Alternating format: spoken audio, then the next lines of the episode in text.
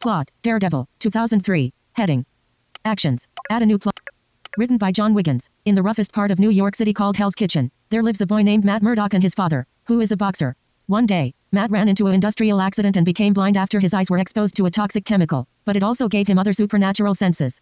Then, his father was killed by a mysterious figure. Matt, who is now a lawyer by day, he is also Daredevil who hunts criminals by night. He then met and fell in love with Elektra Natchios, a daughter of a wealthy tycoon.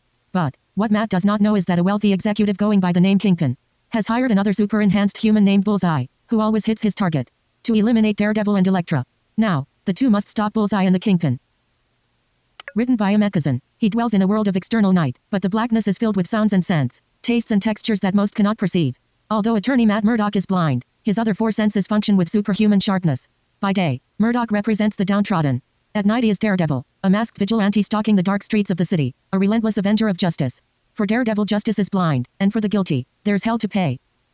Voiceover off.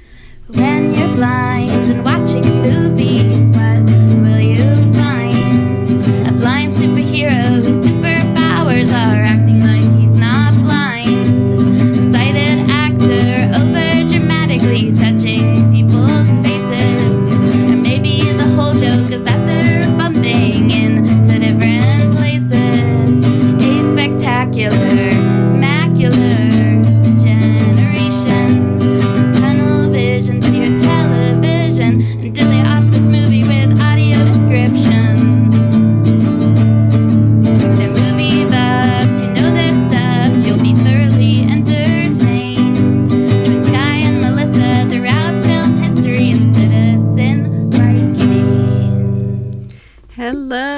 Welcome to Citizen White Cane. Hi. Hey. This is the podcast where um, we don't see movies, but movies attempt to see us.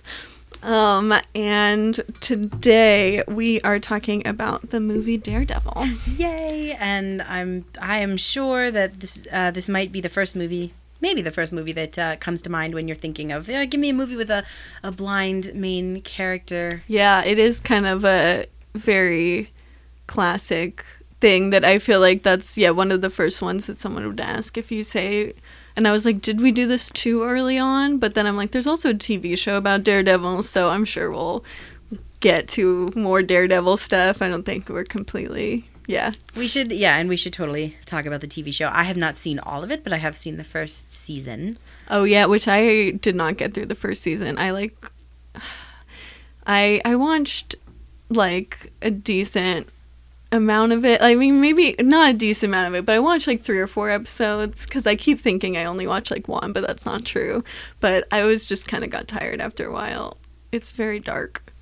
That is true. Oh, and I know the song introduced us, but um, we should oh, probably yeah. introduce ourselves. That might help.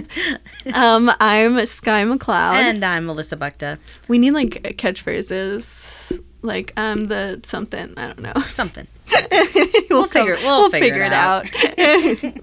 out. um, but, yeah, so. But yes, yes, we are talking about the two thousand three movie Daredevil, starring uh, Batfleck himself, oh. Ben Affleck. Which, oh my God. Now, you know, he can join the club of, of actors that have been both in uh, Marvel and D C movies. Oh, yeah, that's true. There's It's a small club, but there's there's a few.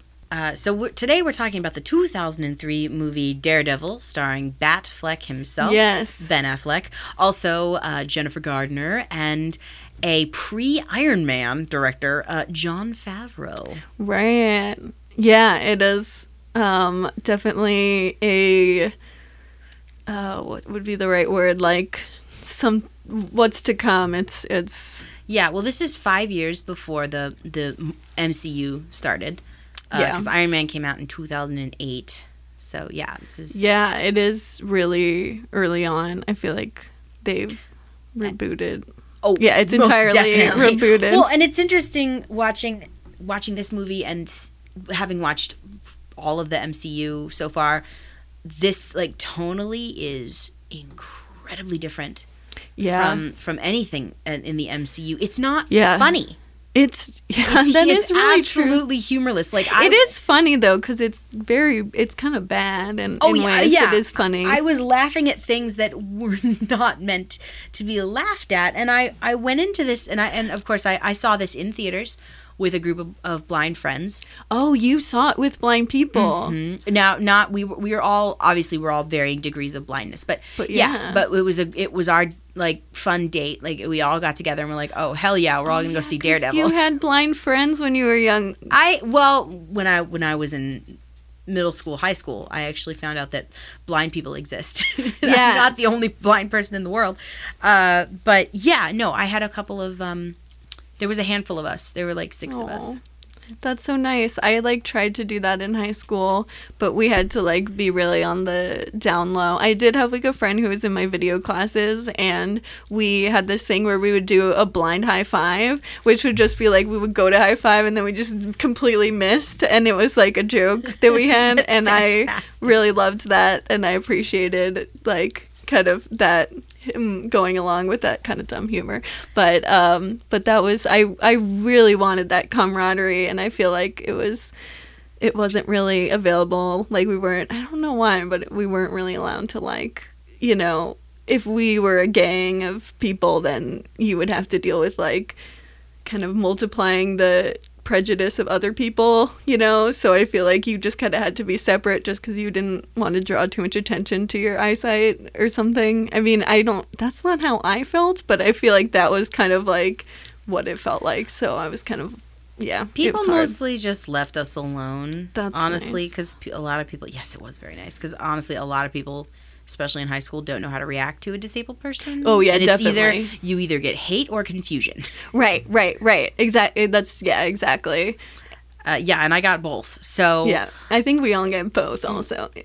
Yeah. All, all I can say is thank God for King Career Center. Anyway, um, yeah, so so it was... So it was a big day. It was me and my blind friends, and we were all going to go to the theaters to see this movie. Um, and I remember really... enjoying myself at the at the time. I don't remember actively hating it at the time. We all cheered and had a had a really good time, and you know, um, but it's definitely not. It's definitely not the su- a superhero movie where I came out and I'm like, yeah, man, I wish I was Daredevil. Ugh, I wish I could do all that stuff. Ugh. That's so funny.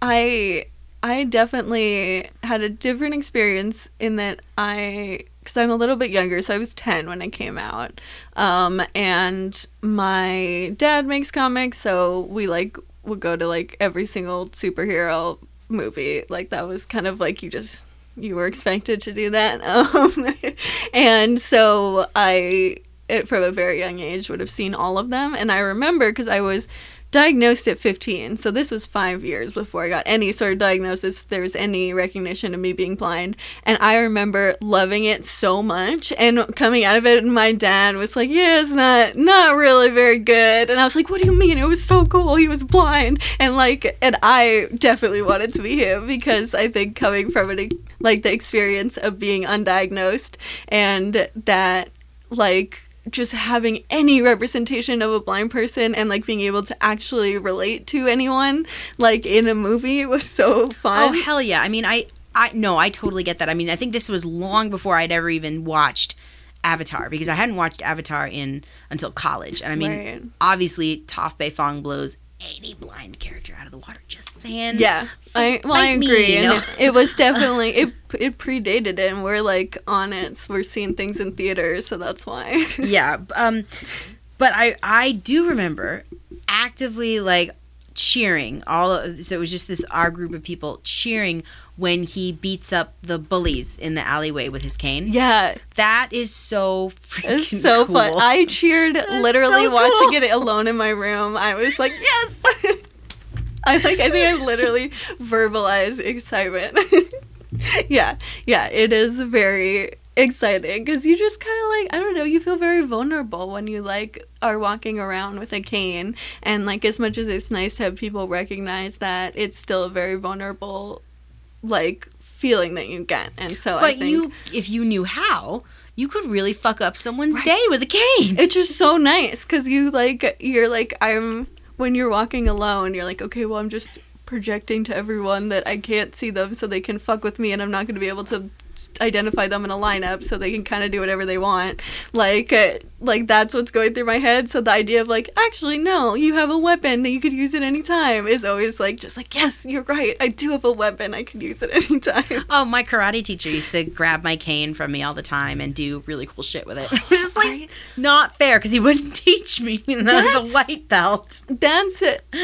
Okay, so I have heard that there are like cane self-defense classes, and I want to do that so That's bad. Amazing. Yes, but please. It's, I, it's hard because it's like you have to, I guess, to get enough people who want to take that is like hard in a geographical location. So, and I imagine it would be difficult to do that online. Yeah. But I mean, so basically, I've said all this to say that um, I didn't nearly hate this movie as much as I thought I was going to hate it. Yeah. I really went in going, geez, I have to watch freaking Daredevil. Like, oh, my God, this is going to be terrible.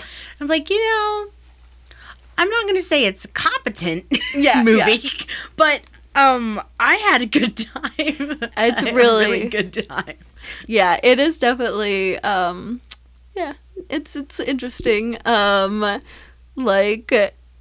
I don't think it's very good objectively, so I get that, but I also think it is very fun. Like, I, it was just, weirdly enough, I was more, like, just kind of, like, f- excited and, like, in for the ride than any of the movies we've done so far. Like, it was just, there's just such a, like... A, it's so frenetic, but, like, also yes. so ridiculous and so over-the-top and cheesy in ways that, like, are very funny because it is so ridiculous. This is, like, er, like it is early two thousands yeah. cheese. And it has Evanescence. Oh, two! Two Evanescence I know, the, songs! I know, the second song. I couldn't believe it. I had forgotten about those. I had, And I was like, my God, this is so on the freaking nose. It's it is so, so hard. It's so bad. But I, how can you not like be like, oh, yeah, like it's Jennifer Garner mm. wearing skin tight leather pants, um, getting her workout on to like bring me to life, ah! Girl power, and then she fucking dies.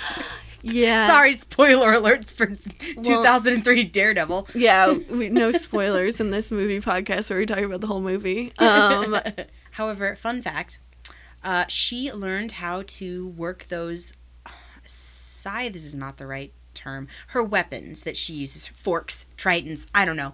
But she learned how to do this herself. Oh, it's like, did um, Affleck learn how to do this stuff himself? Yeah, I don't know about that. I don't know. I didn't get that far.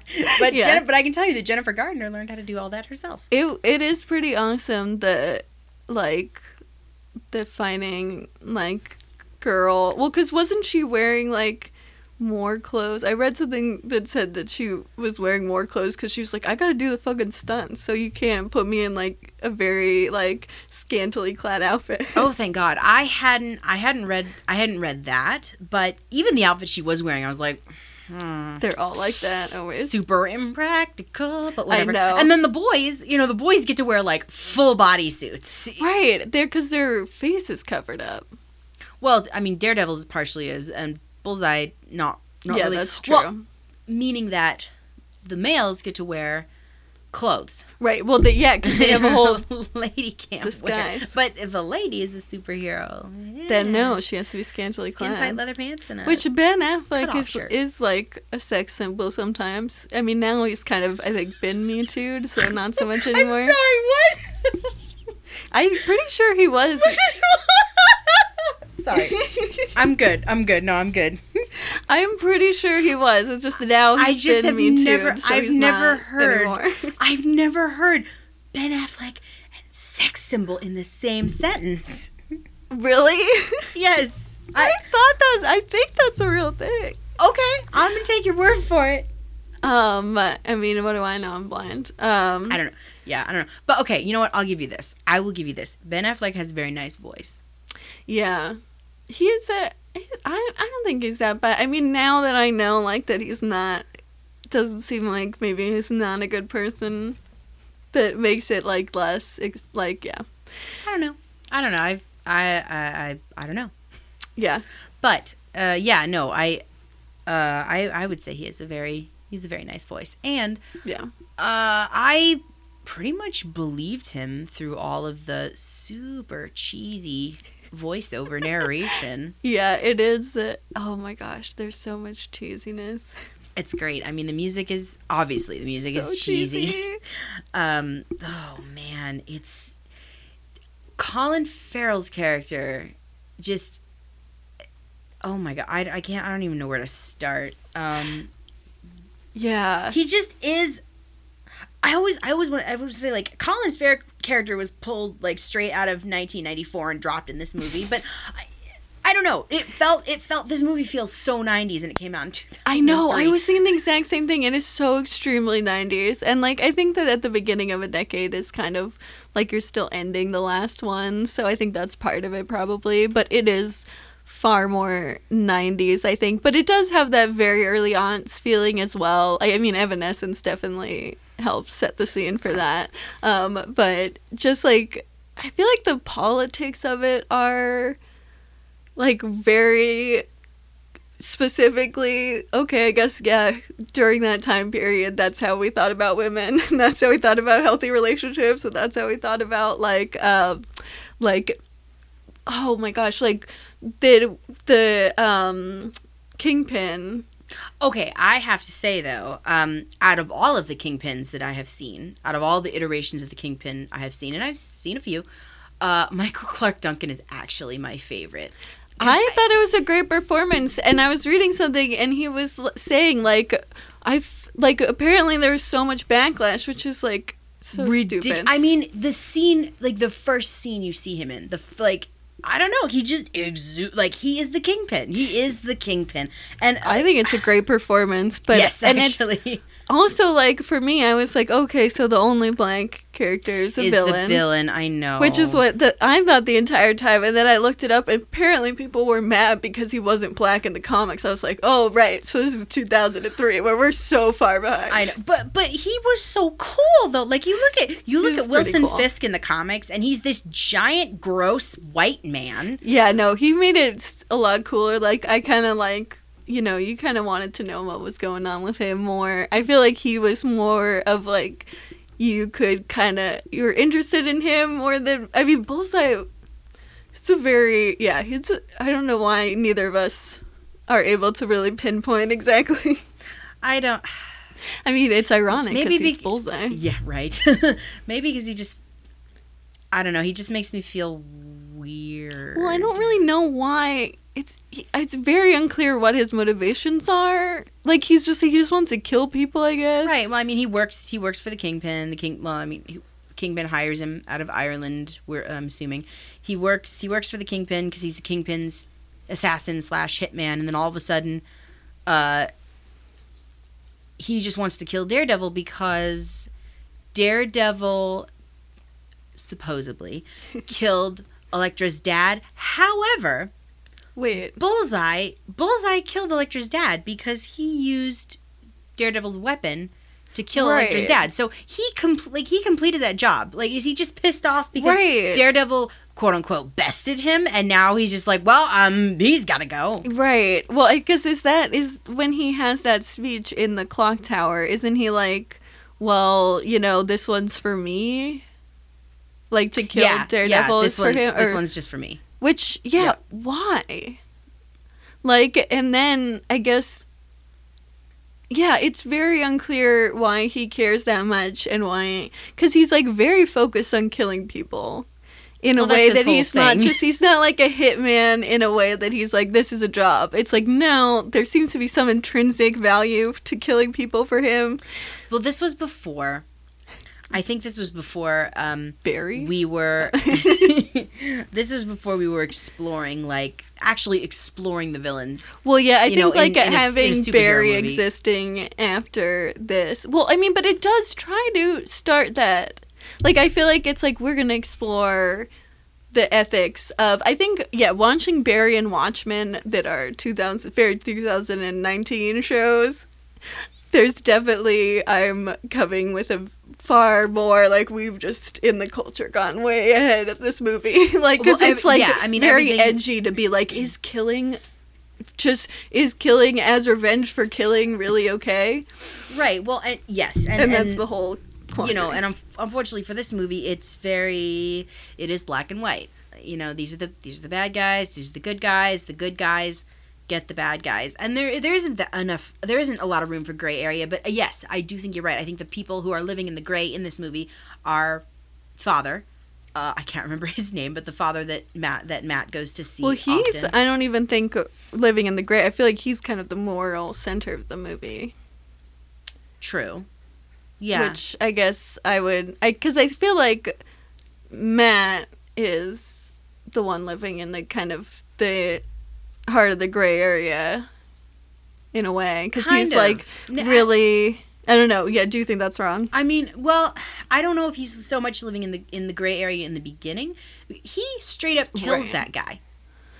He, I well, mean, yeah, yeah, technically, yeah. technically, the subway train killed him, but he could he have him. saved him. Right. He straight up kills a guy. Yeah, he and very early on, which like it is interesting, and I wonder like in the mindset of oh three, this probably wasn't, but like the because I think there was a lot of more cavalierness to violence.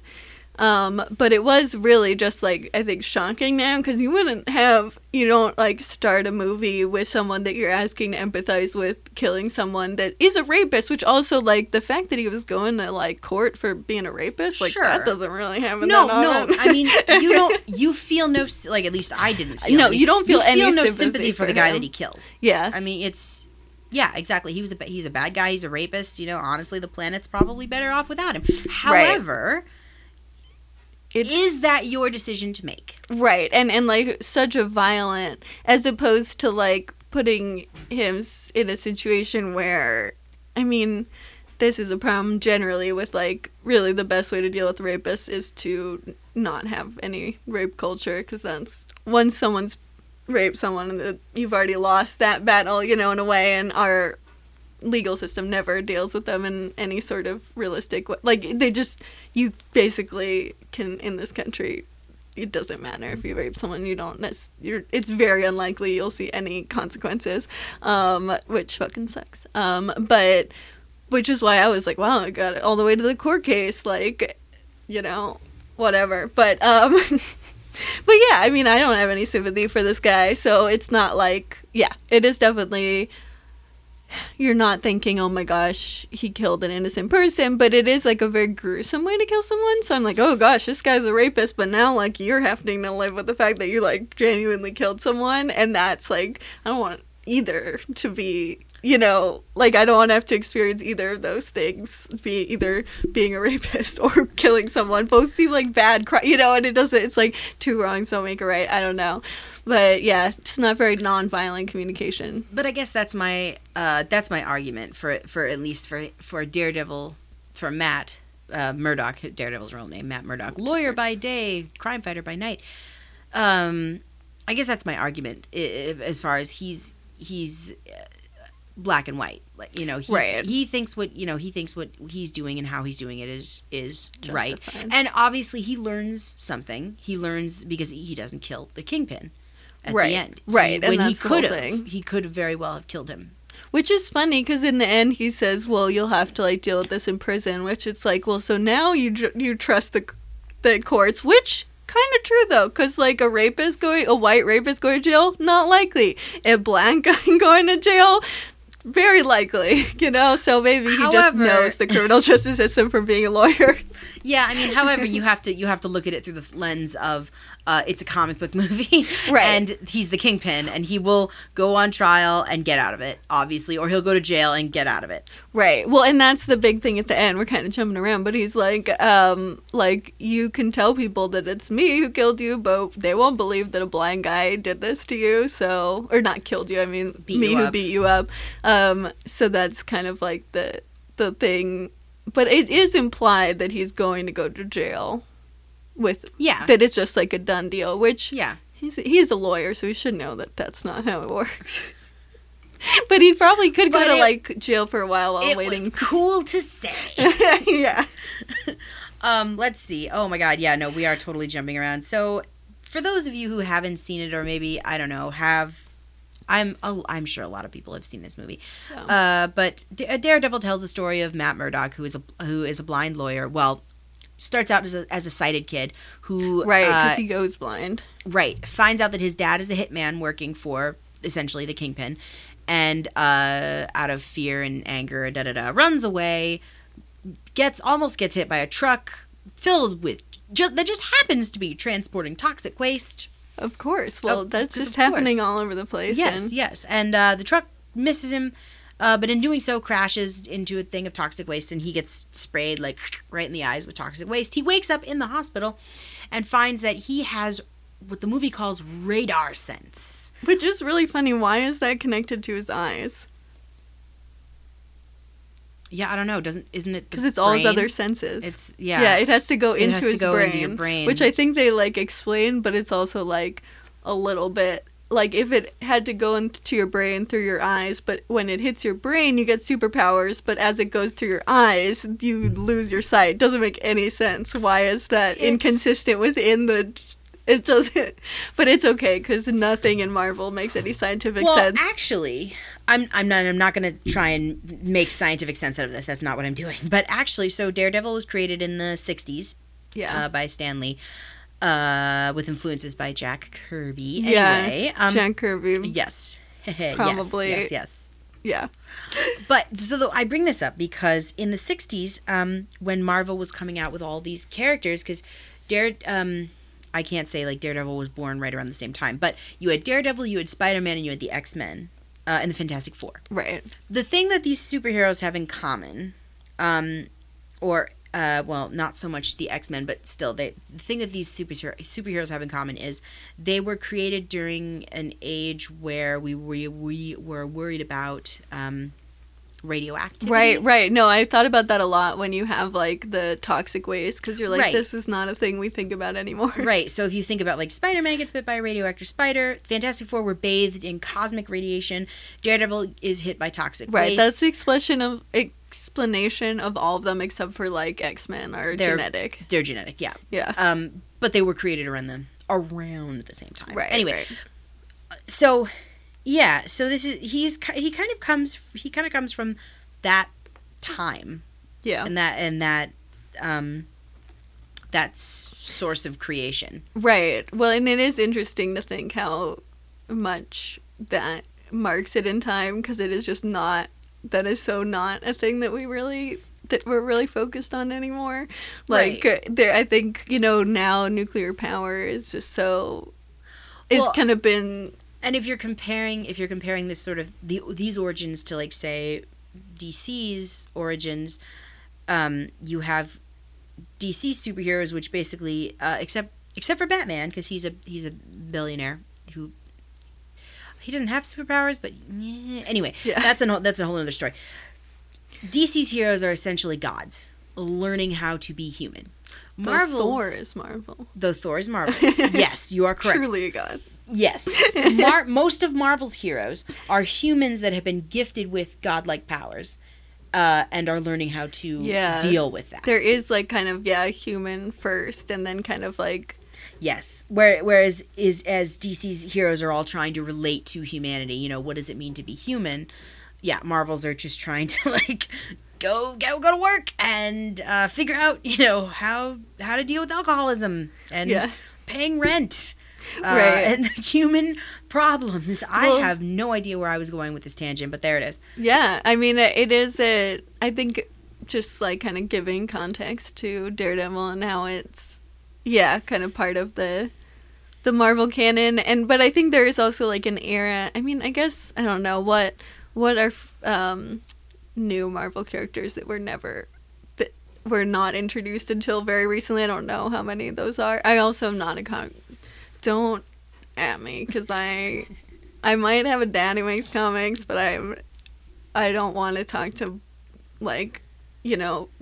boys on the internet about comics because it's exhausting. Whoa, whoa, um, whoa, whoa, whoa, hang on, hang on. Um, this is a real thing. Everyone uh, knows what I'm talking about. Please note, I, I hear you. Please note, please note that girls and boys both read comics equally. Well, that's what I'm saying. But the boys are the ones who get annoyed when They're you say loudest. Anything about yeah, comics. So yeah, yeah. So I feel like I don't.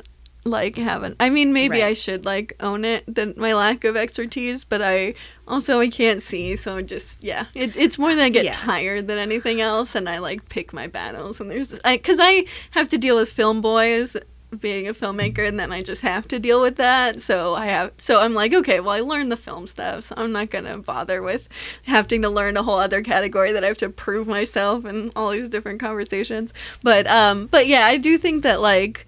The Marvel superheroes, because of yeah during that era, the nuclear waste thing, it's just it's funny to me because it is so like something that really mattered in the sixties to eighties maybe, but like now the the commonness of nuclear power and that being like a real concern that people are having on a daily basis is just like not really a thing. I mean, like maybe we're afraid of like nuclear war still sometimes, but even that's less than it would have been during that era. Um, and it's just, it's funny to me because it, it feels very dated, and it's like nuclear waste is not something that's really top of mind. Well, and as a, as a blind person, um, I don't want to say Daredevil just never resonated with me because to be to be perfectly honest, I haven't read a single Daredevil comic. This this movie was literally how I was introduced to me the character. Too. Yeah. And I still haven't read a single Daredevil comic. That's and I true. I can't tell if it's because it's if it's out of protest or I, there are just more characters that I would rather read about. Also, full disclosure, I swing more D C than I do Marvel.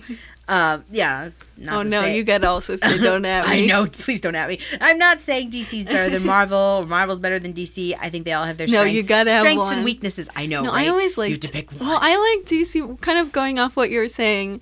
I mean, now with all the movies, yeah, again, but like uh, the D C. Ones, I feel like because of the thing you're saying about them kind of being given something from birth, it feels in a way like it is more of like being born with a dis- it, it kind of goes more easily into being born with a disability or even like being queer. Like there is like a sense of like figuring out something about yourself and that being something that is like part of who you are and isn't something that happens to you by accident, because you can be disabled by an accident, but I don't have that experience. So I feel like that is like I did always relate to characters that kind of had something that felt like it was um, from birth, though I mean It, it it is, it's weird. The origin stories, I feel like there's always like this thing about origin stories that make it so that you have to like give people something as opposed to like, well, that's, and, and also the X-Men always bothered me that they weren't more like disability because they are, they're born with a disability, but it was never a disabled metaphor. No, and it, it just was, makes me mad. Yeah, well, it's, it's, it's, um, it's, you know, L G B T Q metaphor. Right, which, but, but it's not. But that's, we don't even know if that is a genetic component. Like, they literally have genetic disorders. I mean, like, it probably does have a genetic component, but it is not, that's not the main thing about it. Like, and I feel like the main thing about X-Men is they have genetic disorders. Like, I have a genetic disorder. I also am queer, but I, when I hear genetic disorder, I'm not thinking about the queerness. I'm thinking about my disability. So it is just so weird to me that they're not disabled, because that's literally they literally talk about it. They're like, it's genetics that we have this disability, this thing that changes our but abilities. In, right, but in the X in the X-Men comics, me, being a mutant is I don't think. And again, don't qu- I can't don't quote me on this. I've not read a lot of X-Men comics, but I don't know if there if being a mutant is ever referred to as a disability. It's always it's my abilities. Right, it's your abilities powers, that you were my, born yeah. with that are different from everyone's else. What else does that sound like? Because abled people really, really love a good old good old-fashioned uh, story about a disabled person who triumphs and overcomes their disability and is greater than their disability. But one of the things I actually really liked, like about this movie is that's not the story yeah. that they're trying to tell. Well, because, yeah, no, that is really why I was surprised at how, for my enjoyment of it, held up in a lot of ways, because it doesn't hit those really cringy, dis- like, blind people. He Marks. never he never has the moment. He's like, why am I blind? yeah, why yeah, exactly. can't exactly. I see? Right. Even even though a number of sighted characters, Foggy and Elektra, are always like, man, man, oh, man, I wish you could say. I right, wish you could right. say. It. I wish Which, you could like, say. It. This is something now that we've really started doing this and watching all these movies that I mostly avoided.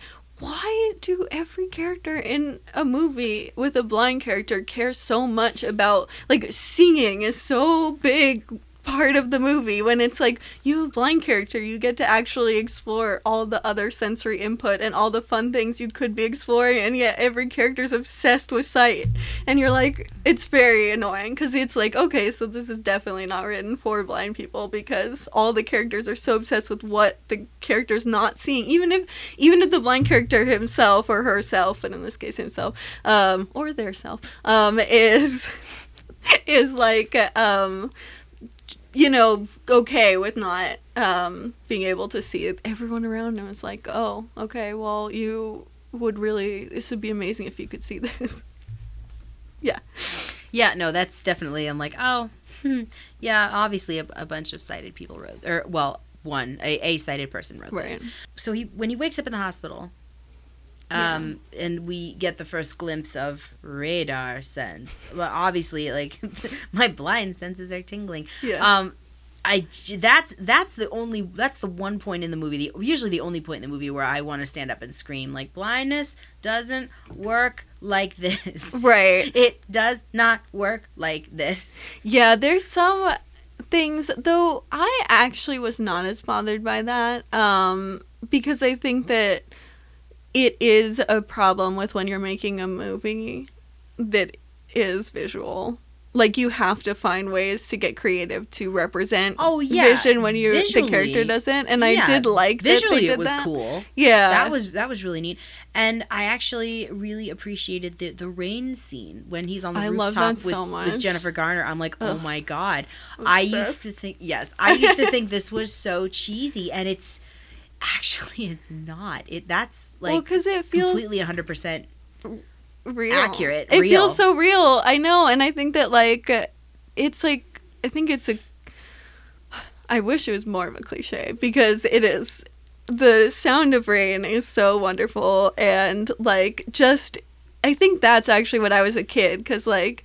Living in Southern California, being someone who loves the rain for a billion different reasons, including eyesight-related reasons, just seeing a character that was excited for it to be raining because of the sound was like, oh my god, I feel so, I feel like a seen. real person right now. Yeah, exactly, I feel seen. Um, I, yeah, well, and the way he explains it, well, oh, what I always loved is the way he talks about, like, the temperature drop and the moisture in the air. Yeah. He's like, yeah, the temperature just dropped right, three degrees. Right, because you know, when, I kind of like, know when it's going to rain. I can tell that. You can smell it. Yeah, you can definitely smell you it. You can smell it and you can feel it. Like, there is definitely, oh, yeah. I mean, I can't, you know, step outside and go, yeah, it's going to rain in two days and three hours. No, you know, no no one can do that. But right. But you know, like, you, you've, had, you've had that feeling. Yeah, or just after. Yeah. You can walk outside and you, I don't have to know that the ground's wet and the grass is wet to know that it just rained. Right. There's so much, like, the air. I mean, and even not just rain also. Like, I can tell if there's, like, fires, you know, kind of burning from growing up in Southern California. I know the fires really well. Even, like, thunderstorms smell different than just, like, normal rain. There's, like, all these, because you're also, it's not just, temp- it's not just um, smell. You're also getting temperature. You're getting, like, the feeling of the moisture or kind of the quality of the air, which um, well, and I, lo- I don't know exactly yeah. which senses that triggers. But I love how he talked about uh, each raindrop when it falls makes uh, makes a picture. Yeah. When all, and all when all the rain is falling, you get a sound picture. I'm Which like, is like a thing oh, that people can do. True. Yeah. yeah. Yeah. Now, you're not going to get the, the full the, body right. image of like Jennifer Garner in the rain. Like that's Which not it did happen, fall into but. the trap of like a blind person really caring about the visually Ex- yes. how visually yes. beautiful someone is, which again, blind people don't care. No, it's yeah, it's very it's very much about like, oh my god, you're so beautiful, you're so like that's the. I'm like, hang on, Matt. Um, there are other ways you can appreciate right. this very like, beautiful woman. You of all people should know this. yeah, yeah, yeah. Well, and they even, oh my god, that ridiculous. So they go to a ball the next night because of course they fall in love and da da da, and um, they go to a ball and he finds her by smell. Right, he is really into the smelling thing. Like, no, that's so creepy. I mean, I guess if you if someone always wore this same smell, which I'm always like, we gotta go scent free, you guys. I mean, as nice as it is to, like, for blind people to, to use smells, we are supposed to go scent free for people with really bad allergies, and that's fair. Um, but, like, I definitely can sometimes, I mean, I also, my nose is always clogged because I do kind of have allergies, so... I can't really smell people, but um, it is a weird, I don't know, though. I I think it is, it, it seems very ridiculous, but I also wonder if you could potentially do that if you got good at it. I mean, maybe. But, it, but our smells are really bad. Like, humans have really bad sense yes. of smell. I mean, but he he smelled it from across the damn room. Yeah, that like, is no, ridiculous. Because no, there's some no, things where no. she's, like, a little bit closer, I think. Um, I mean, they're walking in the park, and he makes a comment about her smell and, and about rose water. I'm like, okay, fine. Right, You're standing right, right. next to it. Fine. I, yes. You know, but I'm just like, ah, and that's not. And then he comes up and he like, well, oh, smells her neck. And I'm like, that's so creepy. Stop! Don't ever do that. Don't. My God, if I, I don't care if I'm in a relationship with you. If you came up to me and just, oh, started God. smelling my neck, we're done. Well, because it's like, uh, I feel like there is a, a level of blind people quirkiness that non-blind people think you can get away with, that we're like, no, you can't do this.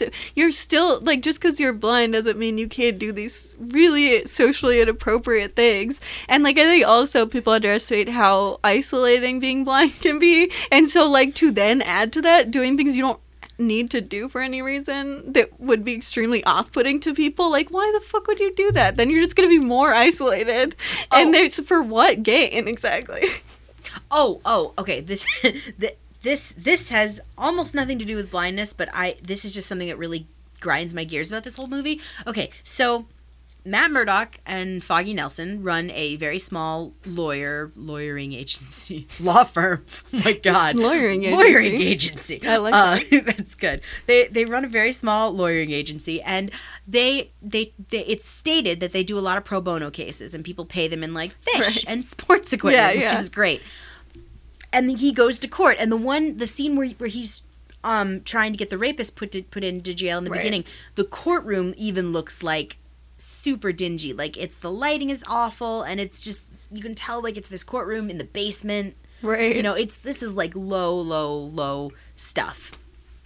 And yet and yet he has an exquisite apartment for the most part. Oh my part. God, I know. And he's, he's in New York. He's in New York. He lives in Hell's Kitchen, and he sleeps in a friggin' Um, sensory isolation, deprivation sensory, tank. Yes, sensory de- de- deprivation tank. That's so funny to me. Oh, did you notice it's monogrammed? No. There's a D D on the top of the tank. Yeah, because he did that with the fire yeah, later on in the movie, yeah, too. Yeah, oh, my yeah. God. I was like, those stress me out, because I'm like, I need to be stimulated. I don't yeah, no, have I, one of I my could senses. Never, I could never do that. Yeah. Um, but, okay, but my, here's my whole thing. Where is he getting the money? Yeah, no, it makes no his, sense. His father is a poor... drunk de boxer. Yeah, and he has no he money. Has no income coming in because he does have a job, but he's not getting paid money. Right. So it's true because I because they t- you find out that he's not getting paid really after you see his his apartment. Um, but it is true that the, the first time you see his apartment, I was like, "What? Where does he have Where all this money? We? Where's this yeah. money?" Well, and he when he goes to work, he pulls out these like plexiglass folders. Or not, pl- plastic folders full of stacks of cash, and he just folds up some money. Yeah. Which, although the the when the first time I saw this, the folding money scene made me so happy. I'm yeah, just like, oh my God, people like do to, it. To yeah, yeah, and he does it the right way. Mm, yeah, it makes, it makes me so happy. But again, what what I think I think it's just it's honestly it's got to be superhero shorthand. At this point, like to this, just have he, a lair, have a lair, exactly. Maybe it's an abandoned building, because that is the one thing is it does it doesn't look like a nice apartment. It does look kind of like underground, so it could be that he's like squatting. Maybe. I mean, it can't, with a, bringing with a sensory, sensory deprivation, deprivation chamber is a lot to be squatting. I seems don't, I excessive. Don't know. Yeah, it is. A, oh, just like, has he not heard of an eye mask? Because I was just like, are you fucking kidding me? Well, okay, like, but, for but light, you gotta, I but, guess. But, but you gotta, like, you gotta consider earplugs. Yeah, but you gotta consider, like, his senses are superhuman. I know, so, like, maybe earplugs just don't work. Do enough. You know? But I don't know. I feel like you do get used to, I mean, just white noise. Mm-hmm. Because, okay, because here's the problem that I have with his senses, and this is to go kind of also to the climax of the movie. It is inconsistent. Thank you. Thank you. I was going to bring that up, too, when watching it through this time. Because yeah. it felt like a deus ex machina when we had at the very end, the thing is, like, he doesn't like loud noises, and that's why he was, like, he, the kind of, um, what... I disabled him. Um, but, like, what made it so that he couldn't fight was that Bullseye is making loud noises in the church with the church bells, and that's supposed to be, like, a big reveal of that's his weakness. But then you're, when that happens, the only thing you can think is, like, wait a second, but that feels inconsistent with this whole movie because he has super senses. And, like, and you're, I noticed that he's able to parse, like, very loud noises. Yes, well, you... It literally, it literally contradicts itself in the first, in the subway scene when he kills the rapist. Because he's fighting him, the train goes by, right. He freaks out, fights him again. He, the, the, the rapist guy falls to the rails, uh, which also he would have been electrocuted before the subway train would have hit him because the third rail exists anyway. Um, falls to the ground. And the train, the train is literally coming. It's loud, and it gets, it's getting louder and louder. Daredevil's just like, "Yeah, that's not the light. That's the C train." Right, right. And I'm like, "How are you even still here, dude? How yeah. are you not cowering in right. the corner with your ears covered?" I mean, my God, I loud noises still freak right. me out. Well, because that's the thing is, like, any time a loud noise doesn't freak him out, I remember it because I'm like, wait a second, what the fuck? Like, that's not a blind person thing. Why would you be okay with it being super loud right now? So, like, I noticed that every time that that was an inconsistency, like, because it's like, yeah, obviously a blind person doesn't want to hear loud noises. So, like, obvious. And then at the end, it's like, but blind people don't like to hear loud noises. And you're like, wait a second, you think this? You obviously don't, because he's obviously been okay with them in other scenes. Yeah, that I mean, really bothered the, me. The short answer to this question is it's a movie. Yeah. Yeah, but still. But it's, you could have done a better job. Like, you can't have it both ways if you're going to, like, build it up to the end that he... Also, like, it seemed like it was supposed to be a reveal. And I was like, wait a second, but we... But then, and I didn't even catch at the beginning that the train sounds bothered him. Oh, yeah. No, he, train goes by, he full on covers his ears because that's how the other guy thinks that he's got an advantage over him until the train right. is gone. And which makes sense. So maybe I literally only realize when he isn't. Like, when the sounds are not bothering him because it, that's what's unbelievable, I guess. But, um, yeah, I mean, like... It doesn't make any sense for sounds to be okay, though, because it is logically consistent even with this character that, like, just like a blind person, if some a loud noise happens, it's really disorienting. Also, wouldn't an easy way to beat Daredevil just be, like, to get up in his face, scream really loud, and clap your hands? Right, right. Anytime. And then also, like, how does he hear people's heartbeats when there's, like... Oh, that was the thing that bothered me the most, is when he's in a, the club to... kill um I think when why is he in that club? I think like because there's um is this the one is this the, the club before the subway where he's is it before the subway? Yes, it is. Yes, because um he brings him to the subway. Right, right. Well, yeah. he he runs away and runs to the subway to try and get away, and then Daredevil tracks him down. Right, right, right. Anyway. No, yeah. no, but that's, yeah.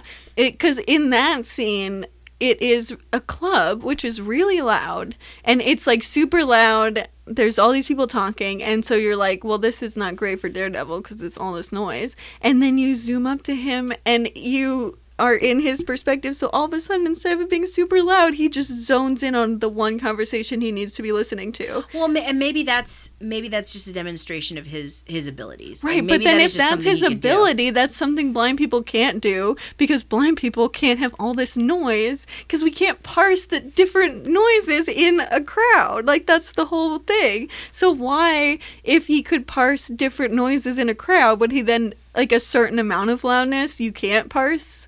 Like, in a crowd? Like, is it just, like, because for me, if I think, like, I don't like loud noises because all of a sudden I can't I'm very disoriented. I can't hear anything but just like the loudness. Like it just, you get overpowered.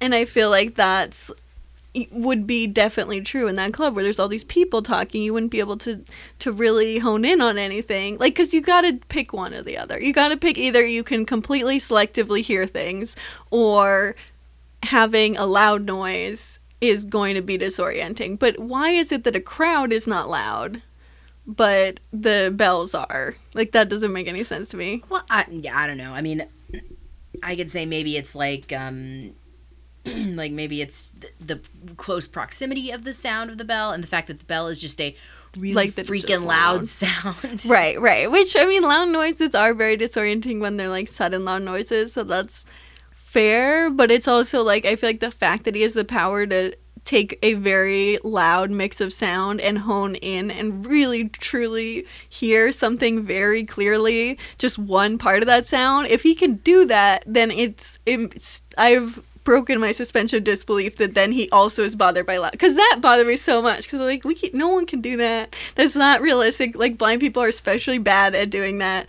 because you like you can't really see people's, you're not getting any of the visual cues when you're talking to someone, so like trying to pick out what they're saying in a crowd is really hard, especially also because you're like hearing everyone and you're focusing in on all these different snippets that you're listening to. So I like struggle a lot to hear people, and I just so that was very unbelievable it's to me. Also, yes, well, it's it's also um audio visual storytelling, like we right. need we need to know that the guy he's looking for is in is in the bar, you know. So yeah, yeah I don't know, that's yeah but no, that that's annoying. It's it's super inconsistent. It's really, yeah, because I mean, you could do a fun thing if you're gonna work hard and like make it make him have specific things that he was good at doing and bad at doing, because that's, I mean, and that's when you make a fun disability story, is when you kind of, because that is what's fun about talking about disabilities, is like there are things that are harder and there are things that are easier,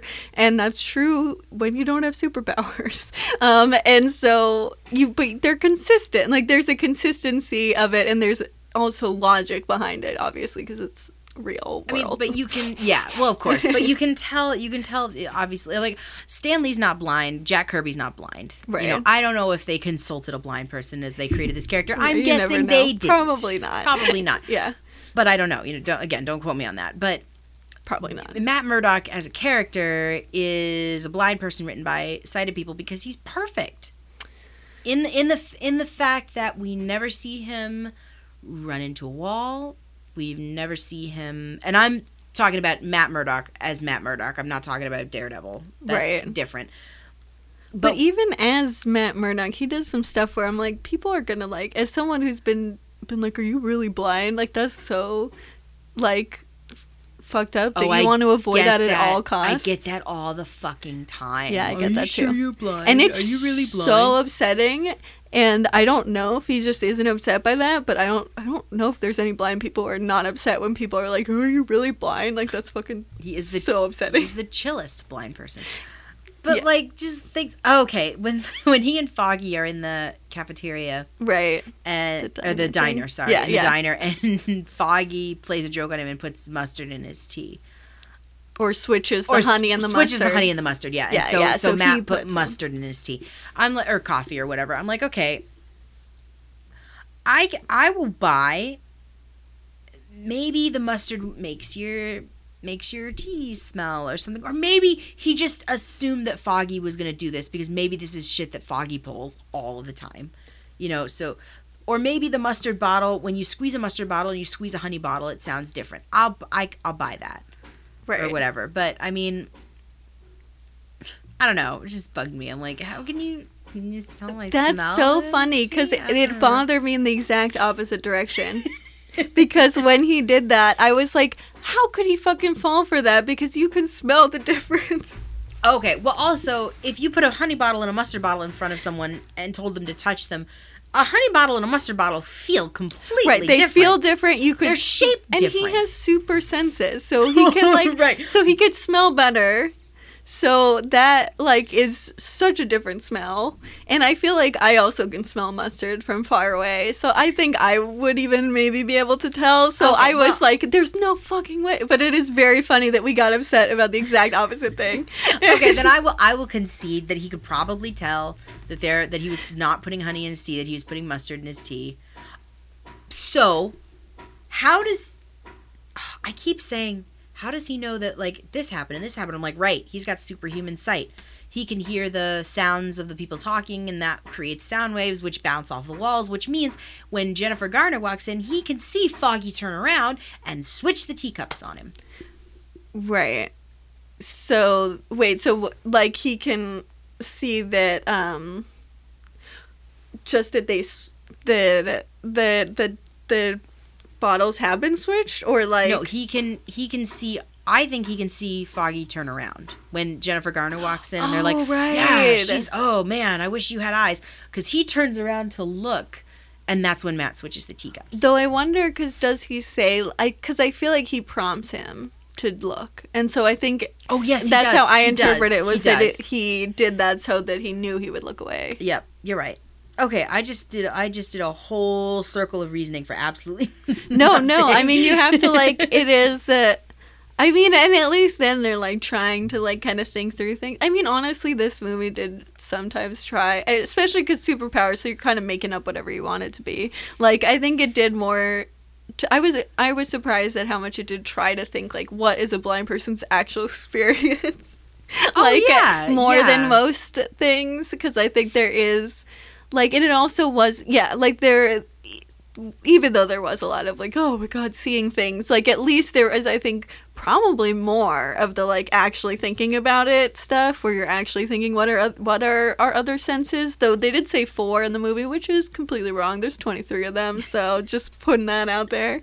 Um, he just has, like, I guess twenty-three is the higher number, and so that two of them are sight related, so he has twenty-one out of his twenty-three senses, so not that big a deal, but um and they're all heightened, all the twenty-one, so seems not like yeah um but that's just a pet peeve of mine when people say four senses. I mean um, yeah I mean, it was but it's still pretty cool, like going back to my blind little like blind teenager self watching this movie, especially so yeah. right after he beats up his bullies.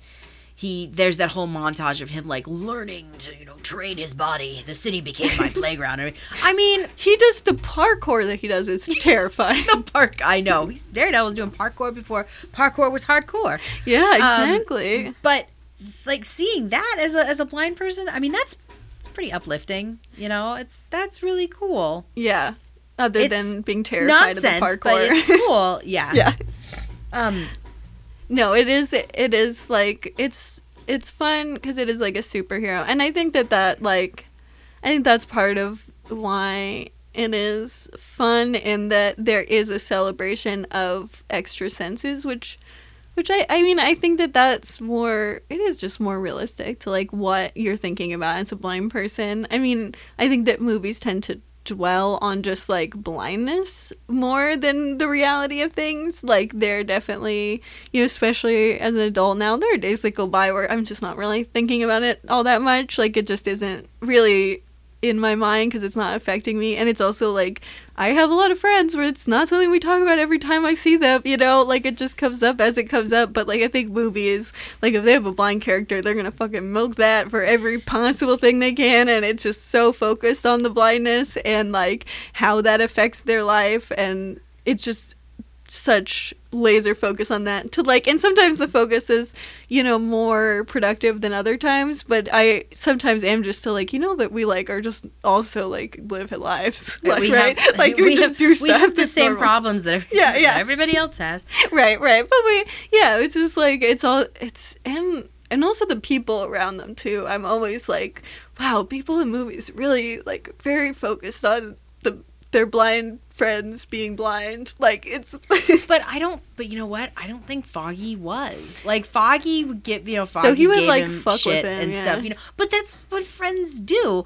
I mean, but it's little things like the scene where they're walking down the hall in the courthouse and Foggy's sight guiding him. And they're doing it correctly. That's good. That yeah. was really cool. Because like, oh my God, they're doing it right. The mustard thing did piss me off. Because I'm like, that's not... Like, that feels like punching down. Like, that... Like, making fun of it, fucking with a friend... who's blind, like, when you do it, I don't know if you agree with this, but, like, I enjoy, like, having friends where we can fuck with each other, but, like, if people do it re- specifically related to my blindness, I, like, that feels hostile to me, like, because I am... It, it feels like you're just kind of... It, it just feels like punching down, basically. Like, I, I don't know if you agree with that. No, I, um... That's... so worried about that's, this sound. That's fine. I hope uh, we're just gonna pray. Fucking construction. Uh, fucking construction. Um. Yeah. No. I. I. I kind of agree with you in the sense that. So I'm trying to think of like comparing how I interact with my friends. Um. Any usually anything verbal I will let fly. Uh, if right, you are right. my friend. Verbal. Well, because then at least friend. It's not like picking on your blindness because you can yeah. then, you it's on your turf. I guess it's like when it's not on your turf, when they're fucking with you in a way that it's like, I'm just doing something you can't see that's now going to like hurt right. you in some way. Well, okay, so this is a really good example. When, uh, so in college when I lived in the in a giant house with a bunch of dudes, uh, we had, a, they had a bunch of friends, one of them had a bunch of friends over for like a, a party, a video game party or whatever. And uh, I got real drunk and decided to play Twilight Princess uh, and was actually pretty good. I was even better at it than when I was sober. Not the point of the story. The Before I was drunk, because uh, the drunker I got, the better I was, uh, I was doing terribly on this dungeon. I mean, I just... It's hard. Video games are hard, y'all. Yeah, very hard. Very hard for someone who, who isn't fully sighted. So, they were... So, his friends literally started giving me shit about how terrible I was. Right. Because, you know, that's it's the video game community. That's what you do. Right. Which, again, that's a whole nother topic of, like, acceptability. But anyway. Yeah.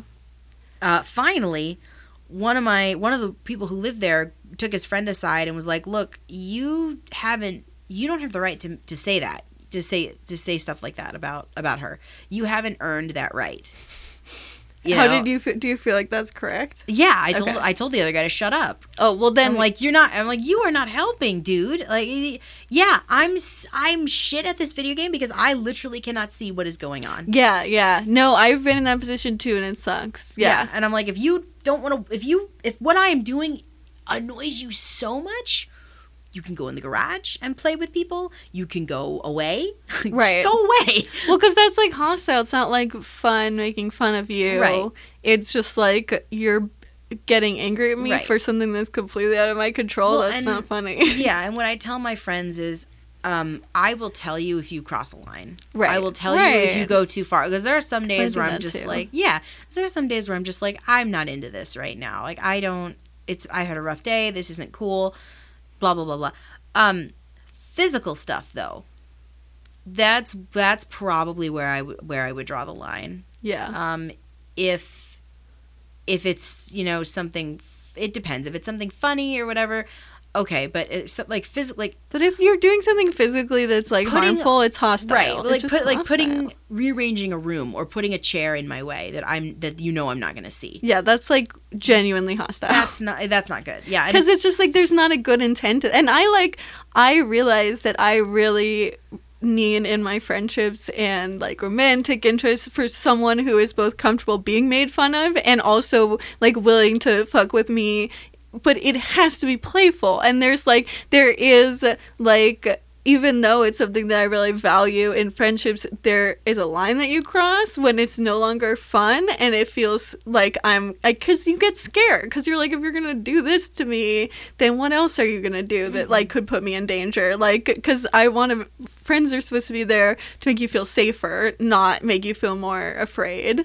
And I feel like that there's a big difference between you know, that kind of stuff and, and, and being like joking around, but in a sense of like still knowing that the intentions. And I think also what you were saying before that, that your friend said about like you don't know her well enough to do that. I think that's another thing is it's like when you have closer friends that you know have like advocated for you in the past, or like are very open to like trying to do whatever they can to help you access whatever's going on, that then when they fuck with you, you are, it's much less offensive because you know it's coming from a silly place and a place that's kind of making fun of ableism as opposed to making fun of you. Right, it's love. Right, right. You know, that's just how, yeah, I mean, that's just how my friends and I showed love and affection for each other is, you know, we Uh, dunk on each other. Right. And that can be a lot of, I mean, I value that a lot in my relationship. Like, I realize when I'm dating, even I'm like, I can't handle a guy who I can't fuck with, or they can't, or they're not like going to fuck with me.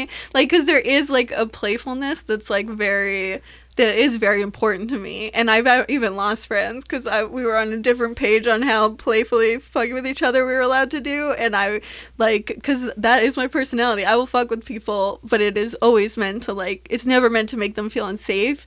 And I have had times where people will tell me that after the, way after the fact. I'm like, are you kidding me? You could have told me that earlier and then I wouldn't have done this. Like, like, like the point is not to, like, make you feel unsafe. And, and again, I would tell my friends if I felt unsafe, and so, like, and I think that that's also when you see kind of if this is safe friends, is if you say, I don't, I'm not, I can't do that today. Um, if they back off, like, that means that they're going to be safe people to be around. Well, if they, if they back yeah. off and ask you what's wrong. Right, right. Like, that's it. That's that's a friend. That's, that's a friend. True. You do have to also ask what's going on. But, the, you know, except for the thing, the thing in, in the tea, you know, we never, like, Foggy never really, Foggy's a great friend. Yeah, he's and definitely in the series too. He's a good, he's a good friend. Yeah, he his character is sort of underdeveloped, especially he doesn't get a lot of screen time in this movie, which is really sad because I think every, I think all the lines that Jon Favreau delivers are delightful. he he's fantastic. I guess I said I guess I started this whole thing over. This movie's humorless. There's no humor. That's, there's a little bit. There's, there's a little bit of humor. Not much, not but a, a little lot. bit. Yeah, I mean, I think all the times I laughed were definitely because of the cheesiness. And the C G I is so bad. It's so bad. Oh, my God. If we had to follow one more goddamn projectile, bullet, playing card, his cane, I mean, I'm like, do you guys just run out of ideas? Yeah. It's so, oh, my the, gosh. The one thing I, I did find delightfully stupid is when... Uh, It's at the it's at the end. Bulls, Bullseye and Daredevil are fighting in the church, and Bullseye runs out of projectiles, and then they bust through the stained glass window, and as the glass is falling, Bullseye is just like hey, hey, hey, hey, hey, hey, picking all the glass out, out of the air. That's hilarious. I think I missed that. And then he holds up the staff who has, and he like starts throwing it at Daredevil, oh, and of course Daredevil moves out of the way and blocks all oh, of it. Yeah. Yeah. It is so funny. It is such a funny idea for a character. I do like that he had his thing and he was just like, yeah, this is my fucking thing. And I'm going to just find any way to do this. And it, it did amuse me. And there's like y- the first scene you see of Bullseye is like this, this, this, those two scenes are designed to let you know that this man is an asshole. Right, he's like... He has no morals. He has no morals, but, like, he... Again, I do think he does get... There is definitely a sense that he wants to kill people. Oh, like, God, yes. Like, in a way that, like, not... He, he humans takes, aren't... I mean, I guess maybe for psychopathic... But it is definitely a kind of thing that I don't think really has ever existed in a human sick entirely. Pleasure in it. Yeah. Yeah, yeah. No, he loves it. The old lady on the plane. Which was, like, because she was talking that too much. That was awful. That made me mad because I was like, that's so unnecessary. I know, no. Like, I was mad because it was like you did, it didn't seem like you told her to shut up and you could have just done that and she probably would have. Like, it seemed like he was, it just seems so, it's like the extremist of passive aggressiveness in that you actually killed her. Because she's, like, talking to him, and he has headphones, which, I like, is already what normal people do to signal I don't want to be talked to. Um, and she keeps talking to him, which, again, is like, I don't know if this would happen in real life, that this woman would continue no. to talk to him when he's not looking at well, her. He oh, has mm-hmm. headphones in. Actually, I can tell you that that totally happens, because I'll have one earbud in on the bus, and, like, I have short hair, and unless I'm wearing a hat that covers my ears, you can clear... It's sitting yeah. there. Like, you can clearly see the little red nib in my ear. And people will just hold conversations with me, and I'm just like... Well, because I'll, I'll always be, like, pausing, and I'll be like, wait, I'm sorry, what? And then they'll just start talking to me, and I'm like, no, the point was I was trying to show you I'm not listening to you. But... And I don't um, want to be. Yeah. But anyway, uh, yeah, Bullseye's an asshole. Yeah. Oh, God. Very... Which is just, I don't know. I think, I don't But, you know, at least it looked like Colin Farrell showed up to set every day and was having fun. Yeah, he was. He is very silly, but it Extremely is like a very... Extremely silly. Fun. Yeah. Um, it is... such a weird weird character. I just I like that also, yeah, that he just doesn't have a lot of creativity. Oh, or no, dim- he's a like one-dimensional character. He's a just, goofy he's a goofy one-dimensional character because the Kingpin can't be goofy. Right. The Kingpin is like runs the show and is supposed to be menacing and super cool. Right, right. So, he's gotta be. He's gotta have too many things going on. Whereas Bullseye's literally like, my entire life is just f- enjoying finding different kinds of objects that can kill people. Like that is his whole. That is literally just. It seems like literally every single thought he has. Like we never see him having any other thought in the entire movie other than, I want to have a projectile to kill someone. Like, he doesn't... There's just no other thing that he desires at all. Like, oh, no, he no, no, no. Have... There's one other thing. What? There's one other thing. He wants a costume. Oh, I forgot about that. That's my favorite line. I laughed so oh hard. My gosh. He he already has the tattoo I, I want a costume. On his forehead. Right. No, he's like, I want a costume. I'm like, you're not wearing a costume? Like, right, what? He has... What do you need? So the Kingpin gives him a longer trench coat. That go, is really swoosh, funny. Swoosh, swoosh, swoosh. Just like, this is so, it's so ridiculous. I mean, he very... literally has a bullseye. Br- he branded his... himself. Right. Basically. I, I, mm. And again, I have never read Daredevil comics, so I don't know if like Bullseye is a prominent character or whatever. I don't know. I imagine he's I, probably one of the main. He one of Daredevil's one of villains. villains. Yeah. Mm. Okay. Which brings me to another, another, very small gripe uh, I had with, with, with the film. There are two scenes where people's hands get absolutely... They're done. Yeah. You're done. Um, and Elektra, her superpower is she's a good fighter. Like, she's been right. taking martial arts lessons since she was five years old. She's a good fighter.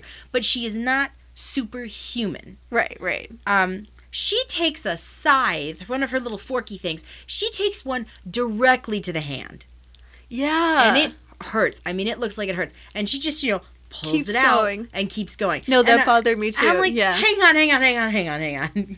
You just damaged, like, all of your nerve endings. Yeah, you're not, like, They're just gone. recovering from that instantly. Yeah, yeah, no, yeah, no. Yeah, and then Bullseye gets two very comic bullet holes shot, or one bullet hole shot through each of his hands.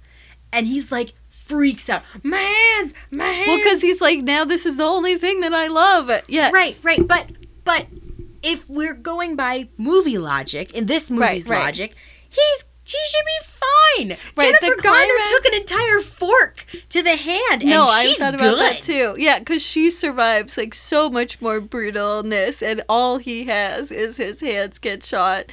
Yeah, exact, very similar kind of wound. He didn't even get shot off. Yeah, yeah no, no, no. Shot. Right, right, because he could still, they could still heal theoretically over time. So, and it's also like, I mean, this is a movie about a disabled character still having superpowers, which I get, like, okay, your whole thing is you throw stuff, but like, people adapt and figure out cool ways to do stuff. If you don't have hands anymore, there's no saying you can't just be like Daredevil and have cool superpowers.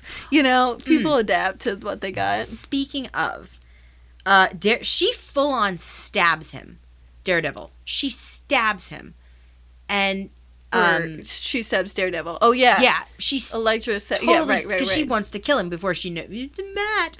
Anyway, she full-on stabs him. And he's, you know, he's hurting. He's in pain. He's down for the count.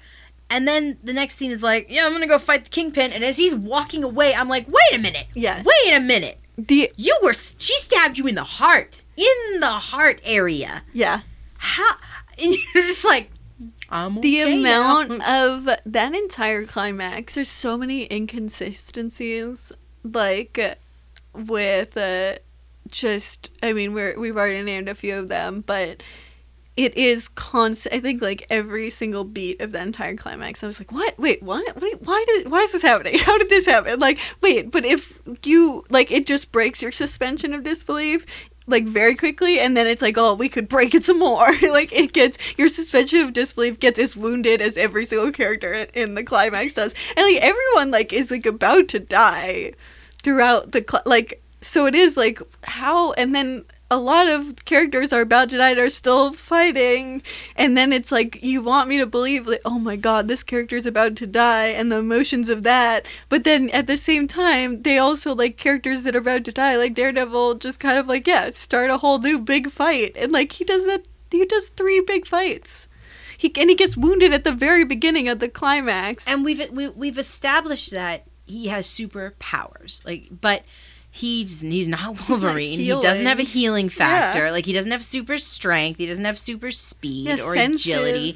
His pain, if anything. And if your pain sense is heightened, then that's not going to be helpful in no. this situation. No, not at all.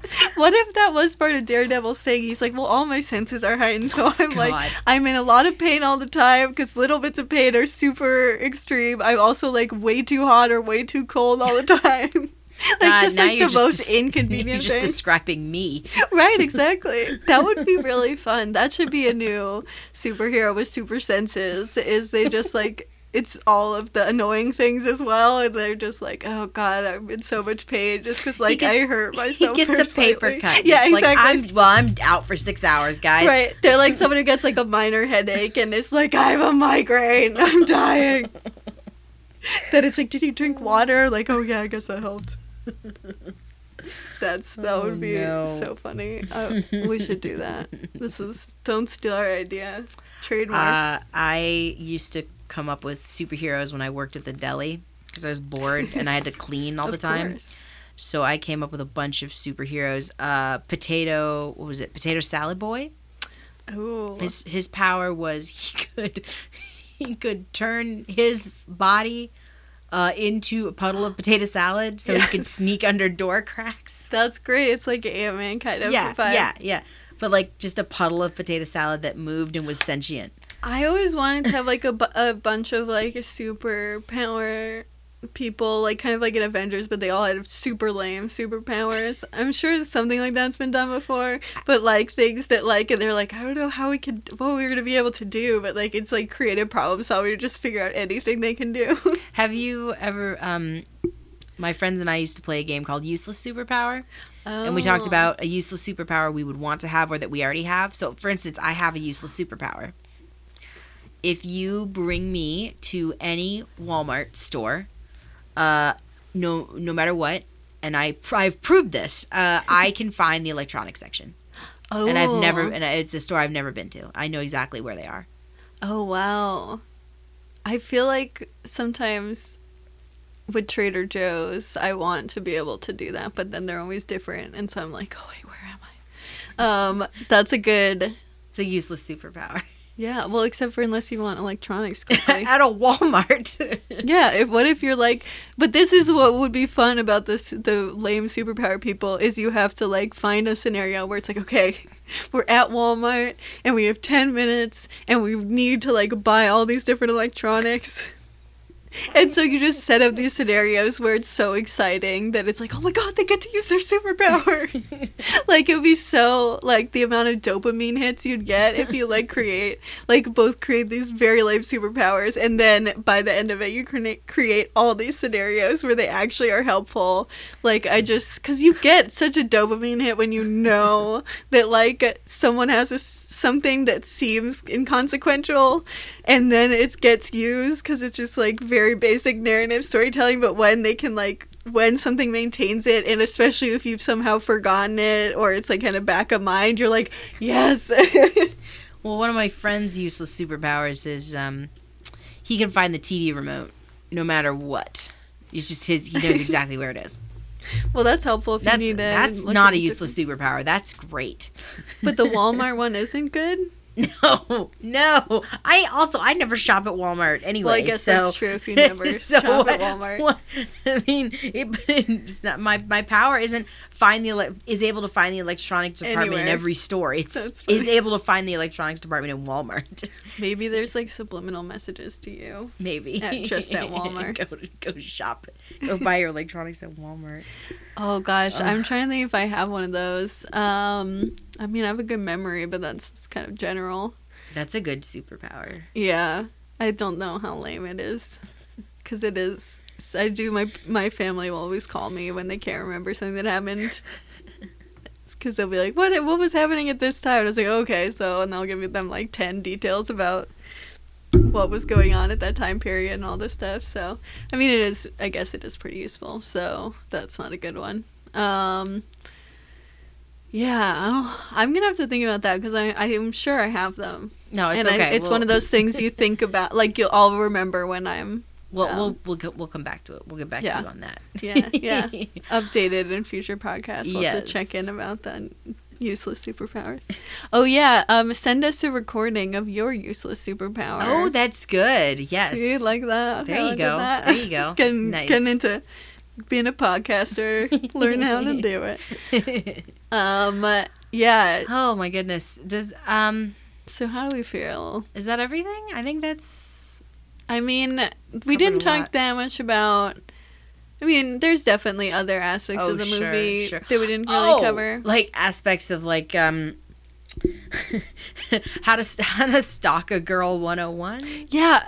What the f- and also not cool, Matt. Not cool at all. Like, because he's like really aggressive towards her, which I, I think that was when I was the most like, oh wow, this is two thousand three. This is not a thing that would fly right now. Like, it's, it's another, you know, it's another trope. Like the it's it's the the aggressive man. You know, right, he's just gonna wear her down until, which is kind of nice because then the fight happens and that whole thing is kind of sort of flipped on its head. Yeah, because uh, she kicks his ass. She does, and he totally deserves it. But then it's it's another trope because then they're just like, uh huh, yeah. Well, yeah, because then she's like into it. And then she's like, totally into him. Yeah, yeah into it and into him.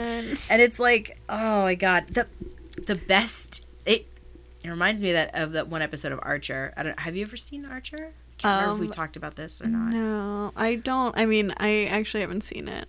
I I okay, know what it is, but I, yeah. I love it. it's I've, it's beloved. I, it's, it's just one of those beloved. I've never gone yeah. around to. It's it's very good. All the all pretty much all the humor is dialogue based. Yeah, I yeah. Think you'd that's like it why a lot. I would like it. Yes, that's why it's definitely on a list somewhere in my brain. But yeah, the the same scenario plays out in an episode of Archer, and I was just kind of like, hmm, well, kind of the same. Anyway, yeah, but um, at at first, I I honestly thought I would hate it because I hate how it starts. Um, but the fight itself is actually really fun. And then she kicks his butt. Right. It is a, it is a fun thing. I, yeah, I think like also the fact that he's following her, like, cause that's when I was really annoyed about him, like acting so much like a sighted person, like, cause he smells her, I guess is the thing. But I'm just like, if you, I mean, that's part of being blind. It's like if you see someone that you're able to catch that they're attractive enough that you want to, like, talk to them, they're basically gone instantly. Like, they're out of your vision, they're gone. Like, and then, and so it is like that is kind of one of the, like, the loud noises. That is something that I think about a lot because I'm like, oh, yeah, sighted people can just, like, notice someone attractive and then be like, oh, like at a party and like, oh, I want to talk to them. And then, like, find a way to kind of talk to them in a non-creepy way of just being like, that is a person that I find attractive. And I'm like, I can't fucking do that. And it makes me sad because I'm like, that is, that is like a helpful thing when you're like, dating people is being able to see.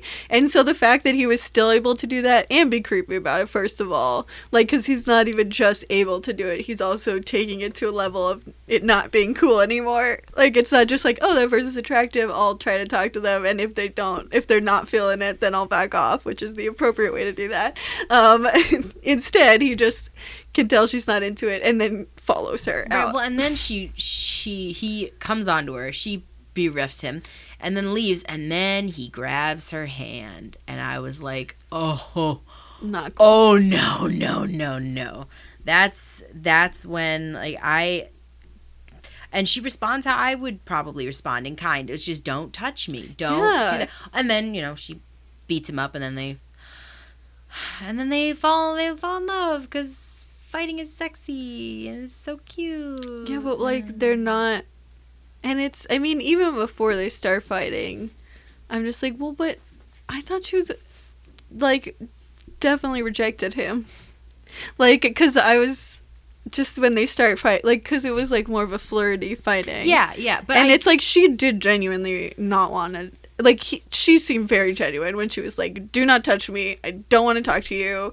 Please leave me alone." Like she said a lot of things that like well, and then, an and then, a acceptable guy would be like, yes. "Okay, I'm well, and gonna then leave." she she goes to flip him and expects him to, you know, I'm guessing fall over or something, and he doesn't because he can fight too. Right. And then it's just like, huh, okay. I mean, that's not would wouldn't be my first reaction, but okay, right. Whatever.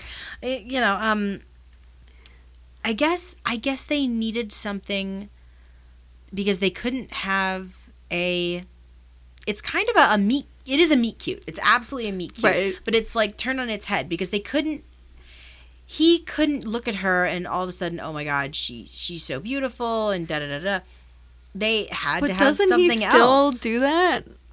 Don't they, like, try to, like, make it so that that does happen? Oh. And it's very unbelievable because he's like, wow, it's a beautiful girl walking in or something, right? Like, it's like... Yeah, and even, just like, even before she you know? even before she walks in, he's just like, okay, here it comes. Three, two... Which, like, opens. What the fuck like, are what you sensing? Well, yeah, exactly. I'm like, wait a minute, wait a minute. Do you just have all of a sudden have, like... Like hot girl, hot girl radar. radar. That is yeah. one of the senses, is being able to tell if someone hot is nearby. Oh, Jesus.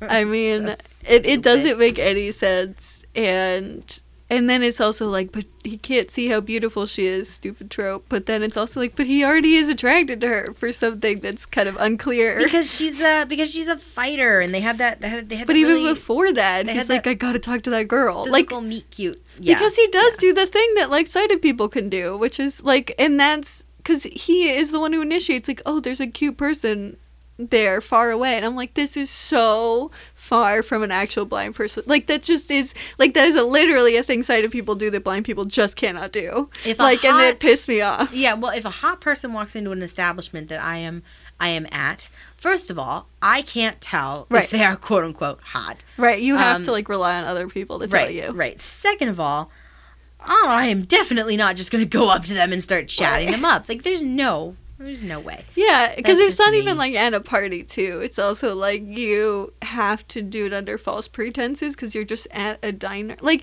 you know, because sometimes you could see an attractive person at a party, and I feel like then it's okay to talk to them. But it's yeah, just not at, a situation a where you're... Ta- right, exactly. Yeah. It's not a situation where you just come up and talk to people, which is why he has to, like... trip... What does he do? I can't he asks remember for what the he honey. Does. Oh, first he, first he tries to trip over her. Right, and then, right. And then, he, and then he asks her for the honey, and she retorts, you know, what are, what are you, blind? And she looks up and he notices that he's blind. He is blind. Yeah. Right. Which, um... Well, actually, um, which brings me to another point. The, the sunglasses. I used to hate the sunglass trope. I used to hate that. Like, that is the marker of a blind person. And then I met a bunch of people, such as yourself, who have major light sensitivity. Yeah. I was like, oh, this is a real thing. Okay, well. Hmm, Though he I'm... doesn't have any light vision, at least not that we're aware of. No, because he definitely uh, wears them and then takes them off at different times, then puts them back on again. Right, because, yeah, he doesn't seem to, like... In well, because this... we also would know if he had some light perception, because that would probably come up. In plot this, wise. Yeah, in this case, I think it's just a marker, a visual marker such as cane that just means blind. Yeah. Uh, but I think the character in the comics also wears sunglasses as well. Right. And that, so, I mean, you know, whatever. It does mean that he's gonna, if he does still have, like, um, light receptors for, um, regulating circadian rhythms, probably dumb mm-hmm. to wear sunglasses, but because then you can't regulate your circadian rhythms. Um, oh, oh, oh! Speak, speaking of comics, uh, something that I noticed this this time around that I was very proud of myself for, because I definitely didn't notice it when I watched this the first time. Uh, in the locker room, when the when the when Fal, Fal I always want to say Falcone, but that's Batman. The mobster, when the mobster's talking to his dad and talking about all the fighters that he supposedly beat. Oh, yeah. He mentions Miller, Mack, and Bendis. I don't know Mack, but I know Miller and Bendis refer to uh, Frank Miller and Brian right. Michael Bendis. I was like, yay. Oh. They're, they are writers, and not only are they writers, they right. wrote significant runs on Daredevil. Right, right. That makes sense. So oh, I was like, yay. Who, that's wait. a Easter egg. Mac. Well, there's also apparently, like, I don't know. Kirby is, like, one of, there's, like, some character they refer to. I'm not sure. Oh, okay. I was just randomly, I don't know why I don't notice those. I mean, sometimes it is visual, like when Stan Lee does an appearance, I won't always yeah, notice you, if it's too small. Did you find it this time? I, I never look for it too, which is also part of the reason why I don't notice okay, it. Okay, so I didn't notice it until this time around. Okay. Because uh, I was really paying attention. So Stan Lee is, is uh, when when...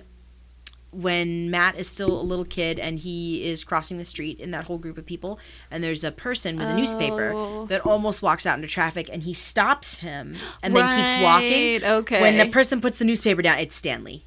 And that's, then he looks around, but course. he doesn't say anything. Yeah, that, that was that's him. Which Stan I Lee. did like that, because that is a real thing. Like, sighted people are always looking at their phones and, like, rocking into traffic, and blind people are like, we don't fucking do that shit. We, yeah, we're right. paying attention. Okay, hang on. I can tell you multiple stories when I have almost or have walked into traffic. Oh, no. Anyway, yeah, no, I'm I'm a bad blind person. I wish. I mean, I wish I'm, like, I were better. so afraid of dying. So I'm so careful. I'm like, I feel like I'm the most, I am in the most danger when I'm with sighted people, because I, my guard's down. Because my, like, not getting hit by a car guard goes so high up the second I walk outside, and it's just up there until I'm with a sighted person, and then it goes way down, and then I'm like, oh right, sighted people don't fucking know what they're doing, and they're not paying attention. And a lot of times I have stopped sighted people from, like, getting hit by a car. Like, I was Daredevil doing that. I've done that to people before. Like, because people are not fucking paying attention, and I've had to be like, no, we're not, we're crossing right now. So I think my weird relationship with this with this character, that is just my avoidance with him, is I'm really sick of of the fact that this is the first character that, like, blind that pe- sighted people think of when they right. when they're talking about blindness. Or you ask someone, like, name a bunch of disabled superheroes, and obviously Daredevil is the first one, are which there, is fine. Like, that's that's fine. Are there any? I mean, all superheroes are disabled, but then Daredevil's the only one that's, like, lives actually within the di- physically like, disabled. Oh, except for Professor X also. And Oracle is another yeah. disabled superhero, and there are a couple with autism that I just learned about. Oh, uh, that are Atomo, like canon and have autism, or that are speculated? No, no, that actually have autism. Okay. Yeah. That's but, cool. Are yeah. they new? No, they've been around for a oh. while.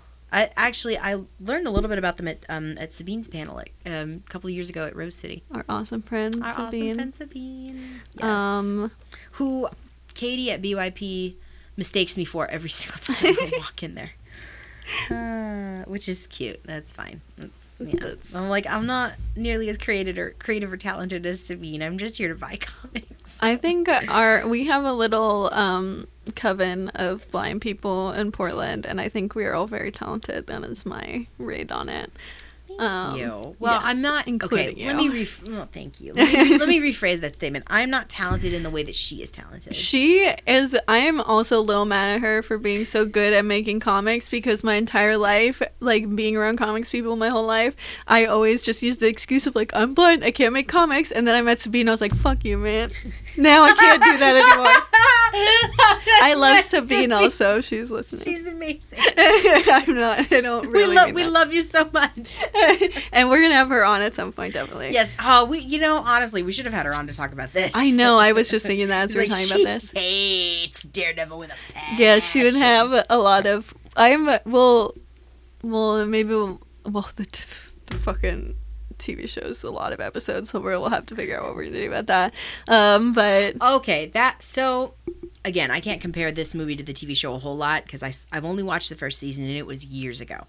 But uh, I can I can tell you that one of the other things that really annoys me about this movie is I cannot see what is happening during almost any of the fight scenes. Well, it that's true of ridiculous. all fight scenes. Yeah. Because that's, that's what I hated about the T V show, too. And that's actually why I was just like, I can't do this anymore. Because it was just, even with the audio descriptions, the audio descriptions were like so much detail about fighting. And so you just listen to people describe fight scenes. And good God, that is boring. Especially but, when they're dark and they're mm-hmm. choppy. I was just like, they're just, well, care. These especially were pretty egregious. I mean, yeah. it's so, like, I just checked out during a lot of the fight scenes because I'm just like, well, I, I can't during, see what's happening. I, like, literally never, the only thing that I, the only movie I wasn't checked out during fight scenes is Doctor Strange. That's, oh, that had some good fights. But, like, okay, but you know what about all those fight scenes? They're, they were brightly lit. Even if they right. were at night, they yeah. were brightly lit. And it's like, and, and with someone, as someone who only has peripheral vision, they're very peripheral vision friendly because they're very immersive in just like, even just what the frame is doing. Like the entire, you know, mise-en-scène is like completely out there. And I love that. Um, but, which is why I I feel like I weirdly like Doctor Strange more than I wanted to, just because those scenes are so cool. Um, but that's like the only time I've actually thought a movie was cool because of a fight scene. Like there's so many things like like um, Mad Max. Like people love that movie. I'm mm-hmm. like, that's just a, two hours of not knowing what's going on, and it drives me. I'm just yeah. like, I don't give a fuck. I watched Fury Road because now are you talking about Fury Road specifically? Yeah, yeah. Okay, because I have not seen any of the other Mad Max movies, but I no, watched yes. I watched Fury Road specifically because uh, uh, Furiosa is dope. And well, that's um, why I watched it too. But yeah. then I was like, I don't know what the, what's going on, and there's like no interesting dialogue. It's so visual. Oh no, that no, I get it. Like for a, for a visually impaired person, that movie is incredibly hard. It's so watch. boring, and everything is a lot of the same color. I'm yeah, like, yeah, exactly. I, I can't and I just felt anything. Like I was in the desert. And anytime you make me feel like I'm in the desert, I am just so, I have no patience for anything. I'm like, I don't want to be here. Get me out of here. I want to be in a forest. Now, I wonder, I wonder. They did come out with a black and chrome edition of that film, which is the same film but in black and white. Oh. Do you think that would be easier or harder? I don't know if it would be easier, but it does, that film definitely wanted to be in black and white. Oh, God, so it is yes. kind of stupid that they released it in color if they were doing that anyway. Um, because it, it, the entire movie, yeah, that is something that bothered me about the movie. I'm like, this movie does not want to be in color. Why is it in color? It is so aggressively not wanting to be in color that it seemed dumb to release it that way. Um, I don't know if it would make it better because it really is just, I get very bored. And it, like, it is because it's so dependent on all the visuals. Because I just, like, lose patience and I have A D H D, so I'm just like, I you've completely lost. Like, once you've completely lost my attention, I, you, it's really hard to get it back. You gotta, like, introduce some real moral quandrum, con, quandrums? That's not the quandrums. Word. Quandrums! That's a good word. Quandary? Now I don't even know what the Quandaries. Right word is. Quandaries. There you go. Yeah, you gotta, like... you know, have some, and some, like, snarky dialogue and, like, like, some character relationships, you know, anything. Like, you gotta really do all the Sky things to grab me again, like, once you've lost me to too much fighting. And that movie just doesn't even try. It's just like, no, we're gonna keep fighting, we're gonna keep fighting, and then we're gonna keep fighting. Oh, and yeah. Then, I mean, oh, it's over. Well, oh, and oh. that was, that was what the movie was sold on. It was, it was one long action sequence. And that's just, might not be for you. I no, mean, I, not I saw it, I saw it once to see it. It was awesome. It was pretty, you liked it. I mean, I liked it because it was fun to watch, you know, because it was a bunch of, it for me, it was a bunch of stuff that I'd never seen before.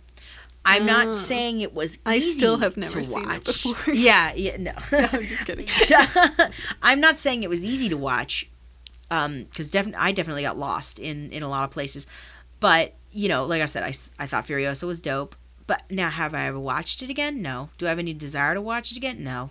Yeah. But I saw it. Do you feel like you were able to maybe parse? Because it could also be that my vision was especially, like, untrained, like, not good for the movie. Because it is a lot of just, you're in a desert, and desert's just my vision. It's just like, no, I don't want to do this. Like, please don't do this to me. Like, because yeah. deserts are the most possibly stressful thing you could possibly do to me. I like I can't can't do sunlight. I can't do I need a lot of variation to like get a sense of where I am. So the entire right. movie is so just it, already it I'm just mad. Phys- it was just physically hard for you to watch. Right. And, and I can't relate I, to them driving, but I that's all that. Blind people. No, I know. I know I could care less about the driving. Yeah. So that's yeah, that kind of puts me out of like the whole um Mad Max series. I just don't care yeah. very much. Uh, but to to say that like, you know, yeah, that's that's that's kind of why why why I watched it. I wanted to see it for Furiosa, and I wanted to see it because it was. Uh, I knew it was going to be something visually that I've I've never seen before. Do and you? I, f- What What do you feel like, like was was it just the way that just I mean it is a different the mise en scène. I'm just gonna really throw. I that mean, okay, you film term out there. yeah, yeah, nice. You can't say that seeing a dude ride on this huge contraption with like all these speakers hooked up to it and a guitar that shoots fire. Yeah, isn't kind of amazing. Because it, it is, is. So, and it is like so specific, because that's the thing, it's like even though I felt so understimulated and just like what the fuck is going on, I still have seen so many movies where they're doing Mad Max and I'm like, oh, they're doing Mad Max, because it is like there's just nothing, there's you just an, know that's what they're doing aesthetic. Right, it's, it's the, like a these certain movies, these movies have a visual it's like aesthetic. Gone Fonder, and then you're just like you do certain, it's so iconic because it's just what it is, like, you know, like right, and it, it just might not have been your bag. Yeah, I don't know. It's definitely not my bag, but I it is like I think it's always interesting, like how fight scenes. I feel like there's just such a disconnect with sighted people of like because fight scenes are like you have they're kind they're to me they're making the movie worse, and so you have to make up for them. And like when I hear people being like it's just all fighting, I'm like really? Why would you want like like it is hard for me to understand because I'm because I just get it is so I'm getting nothing out of it pretty much like because also like you can notice the Foley work, but the Foley work is so silly in a fight scene. Like it is like and and if anything it just kind of is distracting if the Foley work is is too extreme, and so. But that's, like, the only sensory input I generally get. Because it's just too... It's, unless... It's generally too cut to, like, so you can't really get a... the Each shot is just too short to really get a good sense of... Because it takes my eyes a while to even understand what I'm seeing. And right. So a lot of times I've just completely lost exactly where we are in a lot of...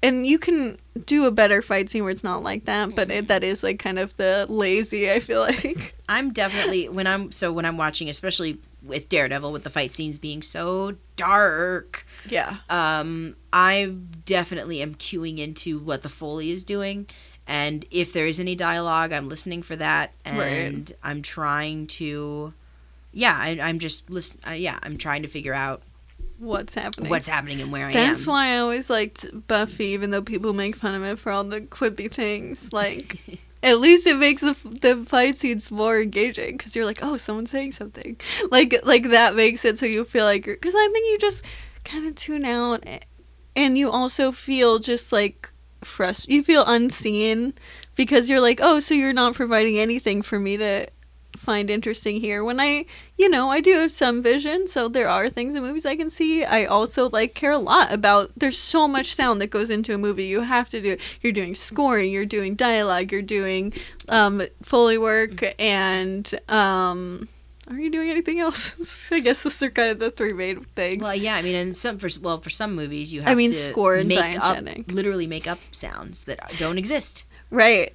Yeah, uh, the the way the way Daredevil's vision sounds. That I do really someone like probably the way had to make they... that up.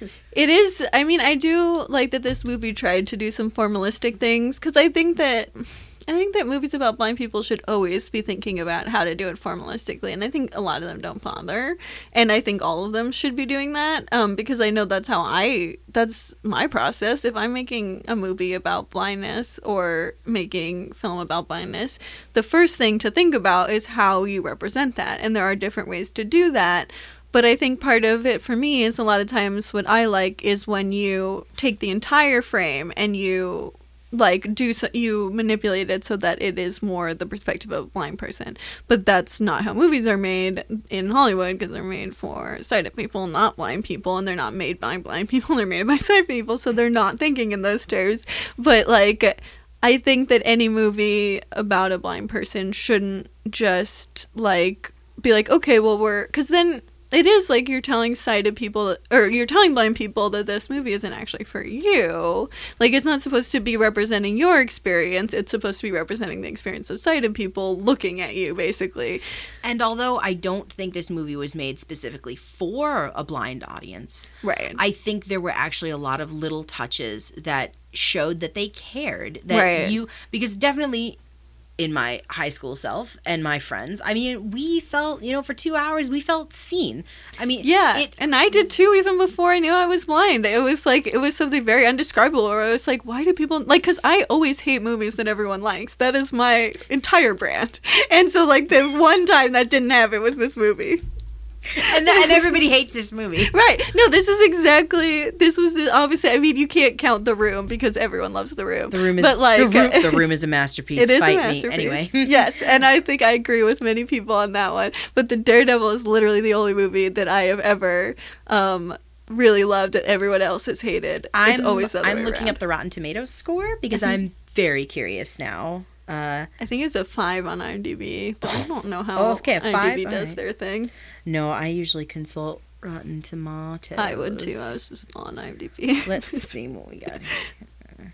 Well, that's how you tell the difference between the T V show and the movie is the rating.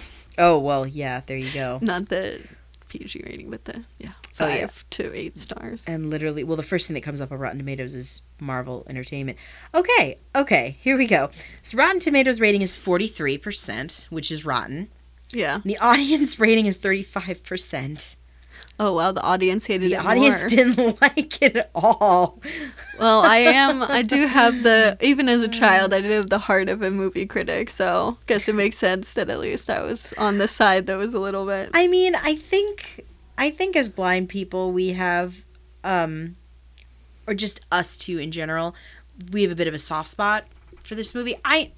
I know I know that I have a little bit more of a soft spot than I thought I had.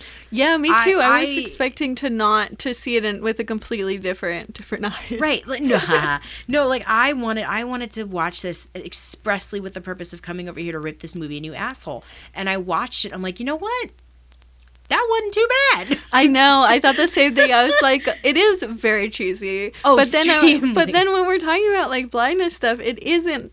It is really, like, I feel like it actually did try a lot more than a lot of the movies we've seen so far. Just I mean, not that many, but. I think it had to. Your your character is Daredevil. He's right. The man without fear. He's a his whole shtick is he's a blind superhero. And if you just threw your hands in the air and didn't give a shit about the part of that character that's blind, right, it wouldn't it have worked. I mean, his Daredevil can be Daredevil and be a superhero because and work on superhero logic because that's he's a superhero. Yeah. Obviously, you got you got to suspend your disbelief. He's not of it's not reality, you know. But and this and this is why I think Ben Affleck actually makes a superb Bruce Wayne because he plays the other half of the character, the the, the quote unquote normal half, so well. Yeah, and so grounded. I mean. Matt Murdock feels like a real person to me. Yeah, he and does. And Bruce Wayne felt like a real person to me. I don't know. I don't know if I really believe him so much when he's Batman or Daredevil. That yeah. sounds mean Why to does say, he get to know? Play all the fun superheroes? I want to play Batman or Daredevil. I know, I've like right? gone my entire life being like, I so bad I want to be Batman or Daredevil. Really Batman. I don't know why. I just think I like how he talks and yeah, the ba- Nolan Batman's ones. Super cool. It's oh, super You fun. Like, oh my God, I think you're the only person well, I've ever met. Okay, but that's like the one impression that you can you can be in a in a scene and like improv or something and just if you can just talk like that and now you're Batman. It's just so fun because it's so funny. But I love, I mean, Dark Knight, I really do truly love that movie. I know it's very cliche. Personally, I prefer trying to impersonate Bane. That's it. I mean, I just adopted the dark, so. You I mean, were born in the darkness. No, we, wait, I did that wrong. I was born in the darkness. Okay, we were I'll both. Stop. We were both born. Well, I did. I adopted it over time, but not in like choice by choice. It kind of just was progressive. But we kind of both were born with the darkness. Gotta give it up. Born with it. Yeah, we're down with the darkness. Yeah. Oh God, no. Oh my gosh. Yeah. No, uh. it is. Uh, I. But Ben Affleck is. I mean. Ben Affleck, international sex symbol. Well, I, yeah. Just gonna, Sorry. If it's not true before this podcast, it's true now. We just, we made it happen. I mean, it's not a good time to be making it a sex symbol, but. um, yeah, no, I, I mean, it's funny because I was reading, like, he so hated this movie after it came out. Really? That he, like, trash talking to he's like, I'm never gonna do super, because this was two thousand three, so the way superheroes, the, it was a thing. It was w- very different. It was still, superhero movies were still really right, it was stupid a genre, and stigmatized. And, yeah. Like, you could yeah. be a movie star and say you didn't want to be in superhero movies, which now, that would be so laughable. Oh, it's like, I know. Do you want to work or no? Yeah. Mm-hmm. Oh, exactly. So are, exactly. are you saying you're retiring from being a movie star? Is that what you're saying? Like, you can't do that. But, you know, now we know you can't do that, because he did... He did play Batman after. Um, but it is, I find, very funny, because I enjoyed this movie. And he his next time playing a superhero after complaining and saying this movie was so bad was the landmark Supreme Court case, Batman v Superman. Oh, Jesus Christ. The worst movie uh, of all time. The worst movie. The worst. I I remember being so excited. I went and saw it with a group of friends. And I'm just like, I left actively hating the movie. I was, I, I'm like, I am so sorry. Because he, my, our friend of ours bought our tickets. I'm just like, I am so sorry. That's so like, funny. I feel, I'm really sorry. I, I was so done. I have to say that I did not wind up seeing it, but that was a movie that I, from very early on, was like, this could be so bad. And anyone thinks that it's not going to be. I don't even remember why I thought it's that, but I called it boring. That's yeah, the that's worst what I've heard. Part. It's because that's it why I would have so seen boring. It if I if I heard it was like Cats or something. Then no, I definitely would have no, seen no. it. No, no, it's long. Like it's just long and drawn out. It's like Mad boring. Max to me. Like it's just basically like the everyone in the world the, is seeing how I see only, Mad Max. Mm-hmm, mm-hmm. The only good part about that movie is when Wonder Woman comes in at the end. That's it, and then she's here for like five or ten minutes, and then you're like, yeah, that was cool. That's it. I'm good. I'm Wait, good. Did that come out before? No, no, no, no, no. There's a in in Dawn of I'm sorry in Yawn of Justice. There is the, the landmark Supreme Court. That one. That's good. I've never heard that That's before. I, it's me. That's really good. Trademark Sky. um, no, no. In, in So in the movie, yeah. in the movie, Wonder Woman, they have to fight Doomsday, basically. So in the movie, Wonder Woman comes in to help them out. And so for the last fight scene, you get, like, the Trinity. You get Batman, Superman, and Wonder Woman all working together. And Wonder Woman is, like, kicking ass. And she's awesome. And then, the, then she goes away, and it's stupid. That's... What was it... What was the timeline? So did it come... Because did it come out... Like no, before Wonder Woman? No. Why did I think it did? Er, yes, it did. I'm sorry. Okay. Yes, it did. The timeline so is it goes. Still Gal Gadot, though? Yes. Okay. The timeline goes Van, Man of Steel, Batman v Superman, Wonder Woman, Justice League. Okay. Uh, and where's and does only... Suicide Squad play? Yeah, because it's still Affleck. On, in yeah, Suicide he's Squad. in that. He's in that movie for a hot minute, though. It is. Does so, he even have a line? I can't remember. I think he might. That movie is. I did see. You know, truly a masterpiece of bad movie. Oh my god! I so I saw that with a friend and just hated it. I mean, it was terrible. And then I, I it came out on H B O a while ago, and I just for funsies, I was like, mm, I'll give it a try. And I made it twenty minutes in. Oh my god! And gosh. I was just like, this, this is so. I. I have so many better things I could be doing with my life right now than watching this stupid movie. So I, I, I stopped. I definitely, I did see it a couple times because it is, I, there, the first time I was like, why is everyone excited about this? This, I was a also very mad about it. Did you lose a bet? You well, saw it a couple of times? Well, I saw it with a friend the second time. Because the first time I was, like, dragged to it. Because I was like, everyone knows this is going to be bad. And people were like, no, not everyone knows yet. Like, this is the past. We're, on- we're Sky. Only you. This is my un- This is my superpower. My un- use- I know when movies are going to be bad before everyone else does. I don't know. I wouldn't call that a useless superpower. Anyway, continue. I mean, I, I, I mean... It- I feel like it's as useful as maybe finding a remote. um, but, but yeah, I so I was dragged to Suicide Squad, and then I was like, oh yeah, so this was truly bad. And I, and then I like was kind of mad about how bad it was, but I think even then I was like, this is, it was kind of fun. Because I do really love watching a movie that has just so failed at being a movie and just every, like, and knowing how movies are made. I love when you're like, oh wow, there's not a single thing that could have not, like, that did go right. Like, it was literally every possible idea of a thing that could go wrong in a movie did go wrong in this movie. And I just, like, I just love, because I can, I've, I have talked like for five hours about just how many things do not work in that movie, and just like the confusion about how anything happened, like, because it is the most inconsistent thing. No well, one has any motivation. No, well, and to tie it into the to, to Daredevil, the fight scenes yeah, in that are also gray. The whole movie is gray. It's true. All of the fight scenes are gray.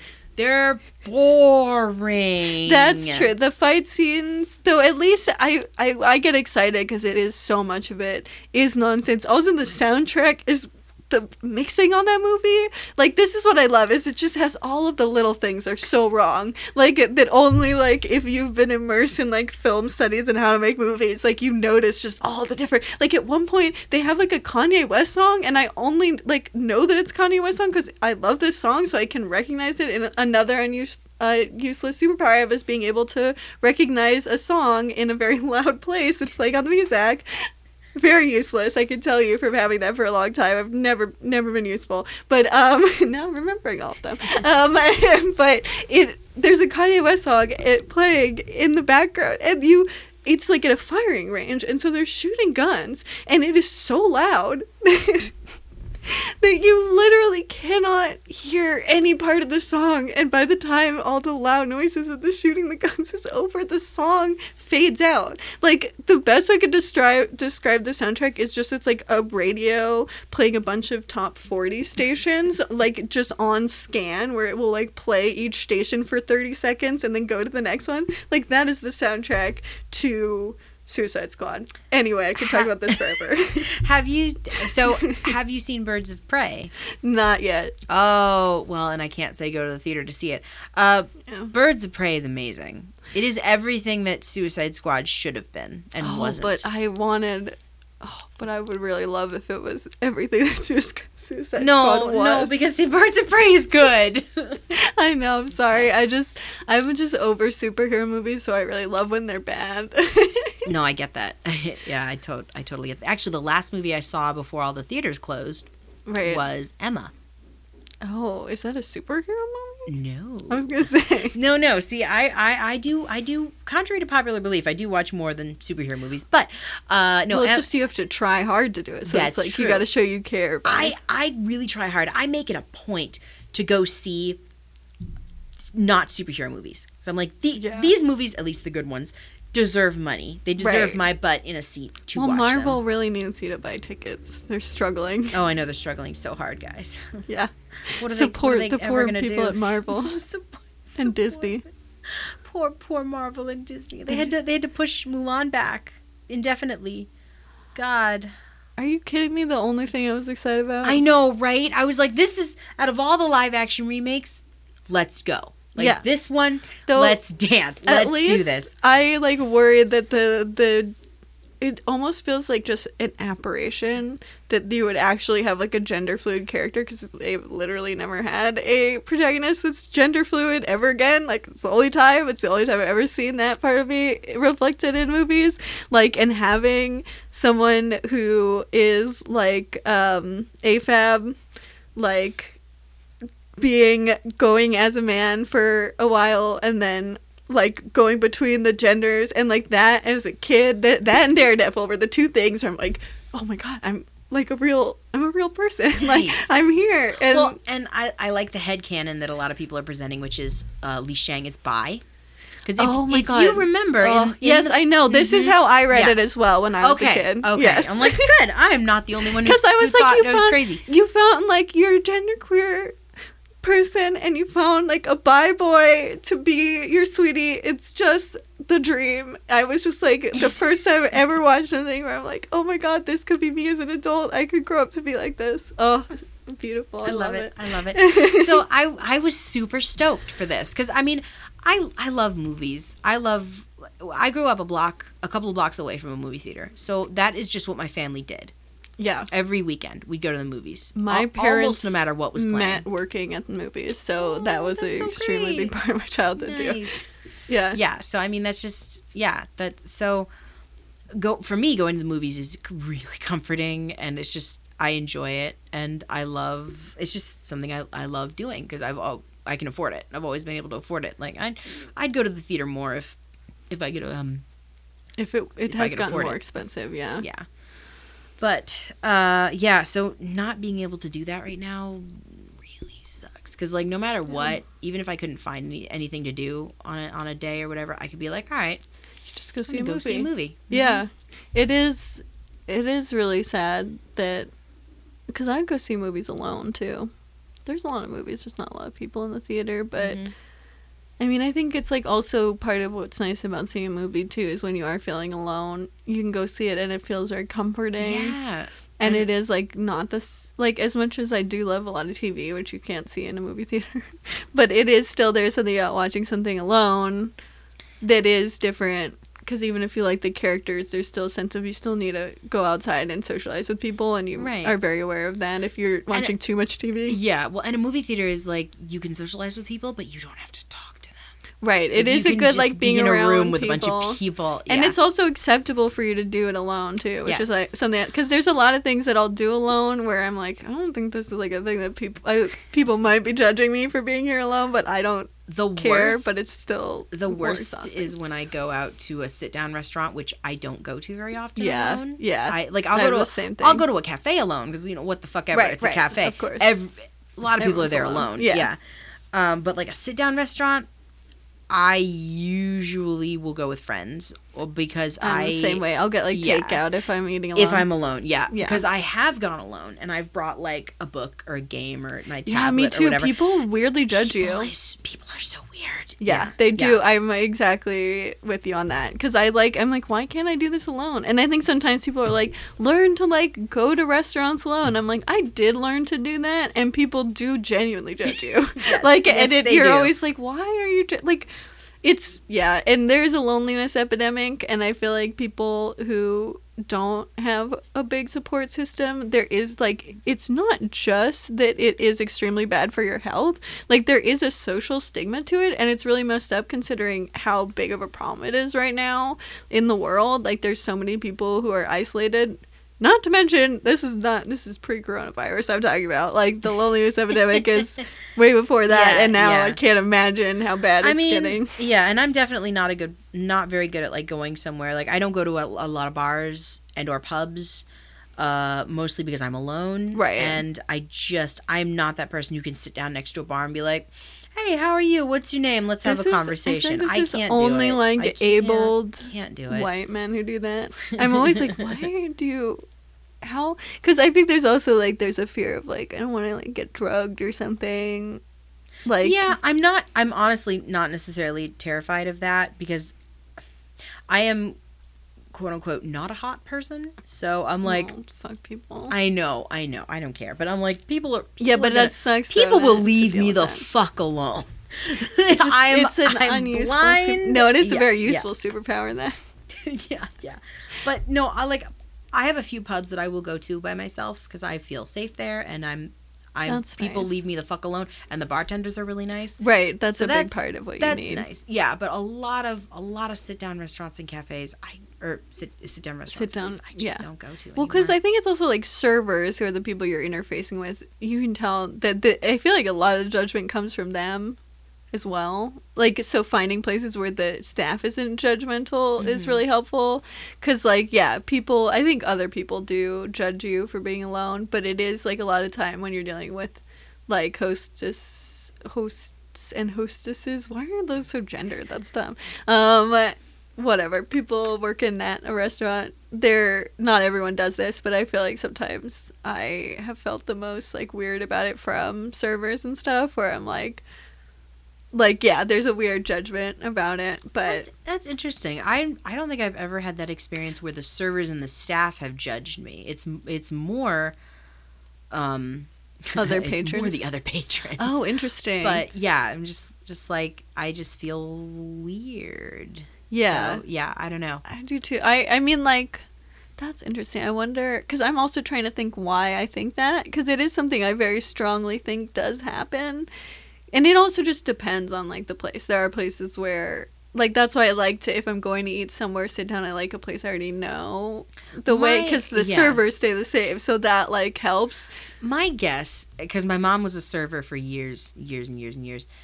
My guess is the the party of one thing um, maybe they just know that they're not they're not in for a good tip. Right. Well, I mean, that makes sense. Or, or yeah, like a, you know, decent tip, because like if you have two yeah, or three well, people, I feel guilty about that too. Everybody's yeah, gonna that's tip. Probably yeah. true.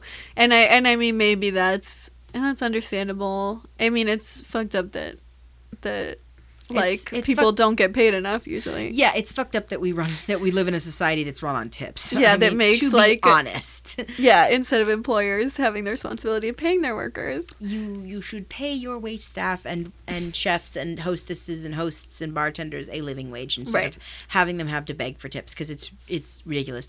No, yeah, in in Florida, um, when we went Some on our minimum wage. Oh my God, when we went on our family vacation, we went and had you know. Re- we ate at like a Denny's or something, and uh the waitress was really nice, and my mom, having been a server, you know, strikes up a had strike striked up a conversation through our uh, throughout our whole meal.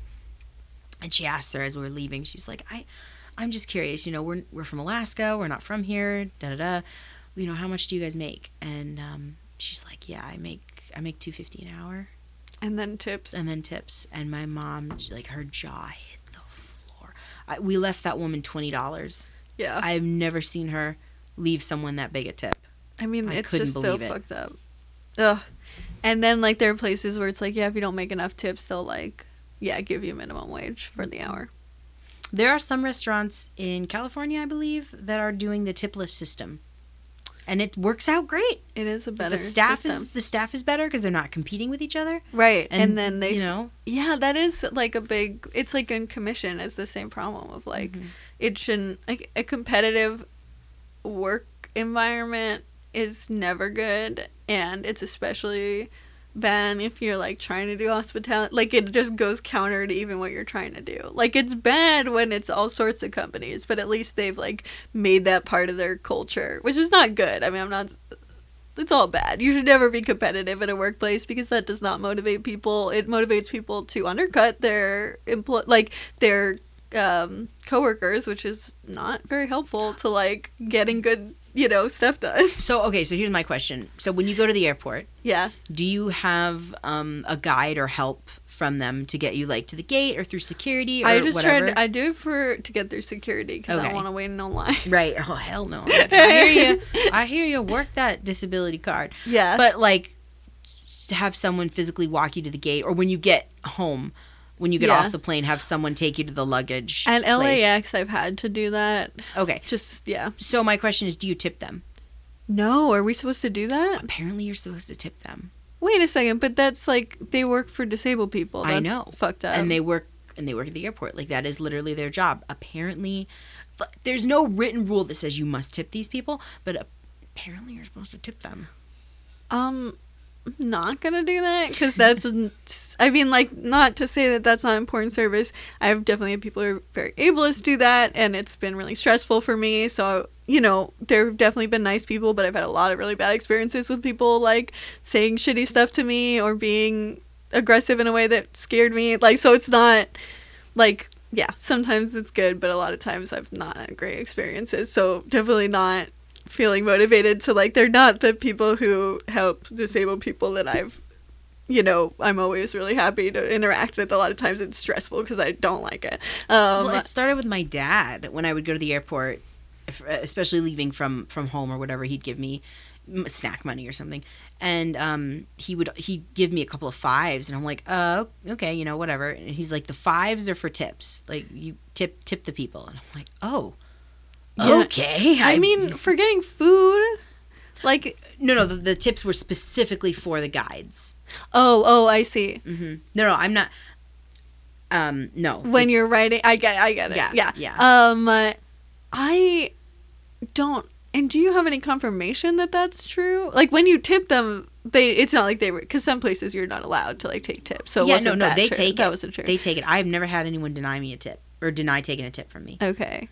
No, and I, and maybe the rule is you're not you're not supposed to do it. People do it anyway. Because it could I've, be that they're I've like, we're not actually supposed to be taking yeah, this. Yeah, because I've definitely worked at jobs and gotten tips, and you're not supposed to take it, and I've taken it. Right, so that could, because I just, like, that's very unfair in that, like, abled people still go through security And so they don't have to pay. Like, because it's one thing if it's like a server is serving everyone. And so it's not like you have to give them money. I mean, even though it's not a good business model, it's still like when you're interacting with it, it's not because you're blind. They have to give them a tip. Like, but that is literally like, so this is things able people, like able people don't have to pay this? Like, and I, I feel like there's so many well, disability taxes, but right. that one's so blatant. Well, well, we don't, I mean, like I said, there's nothing, there's nothing that says you have to tip these people. I have not tipped them.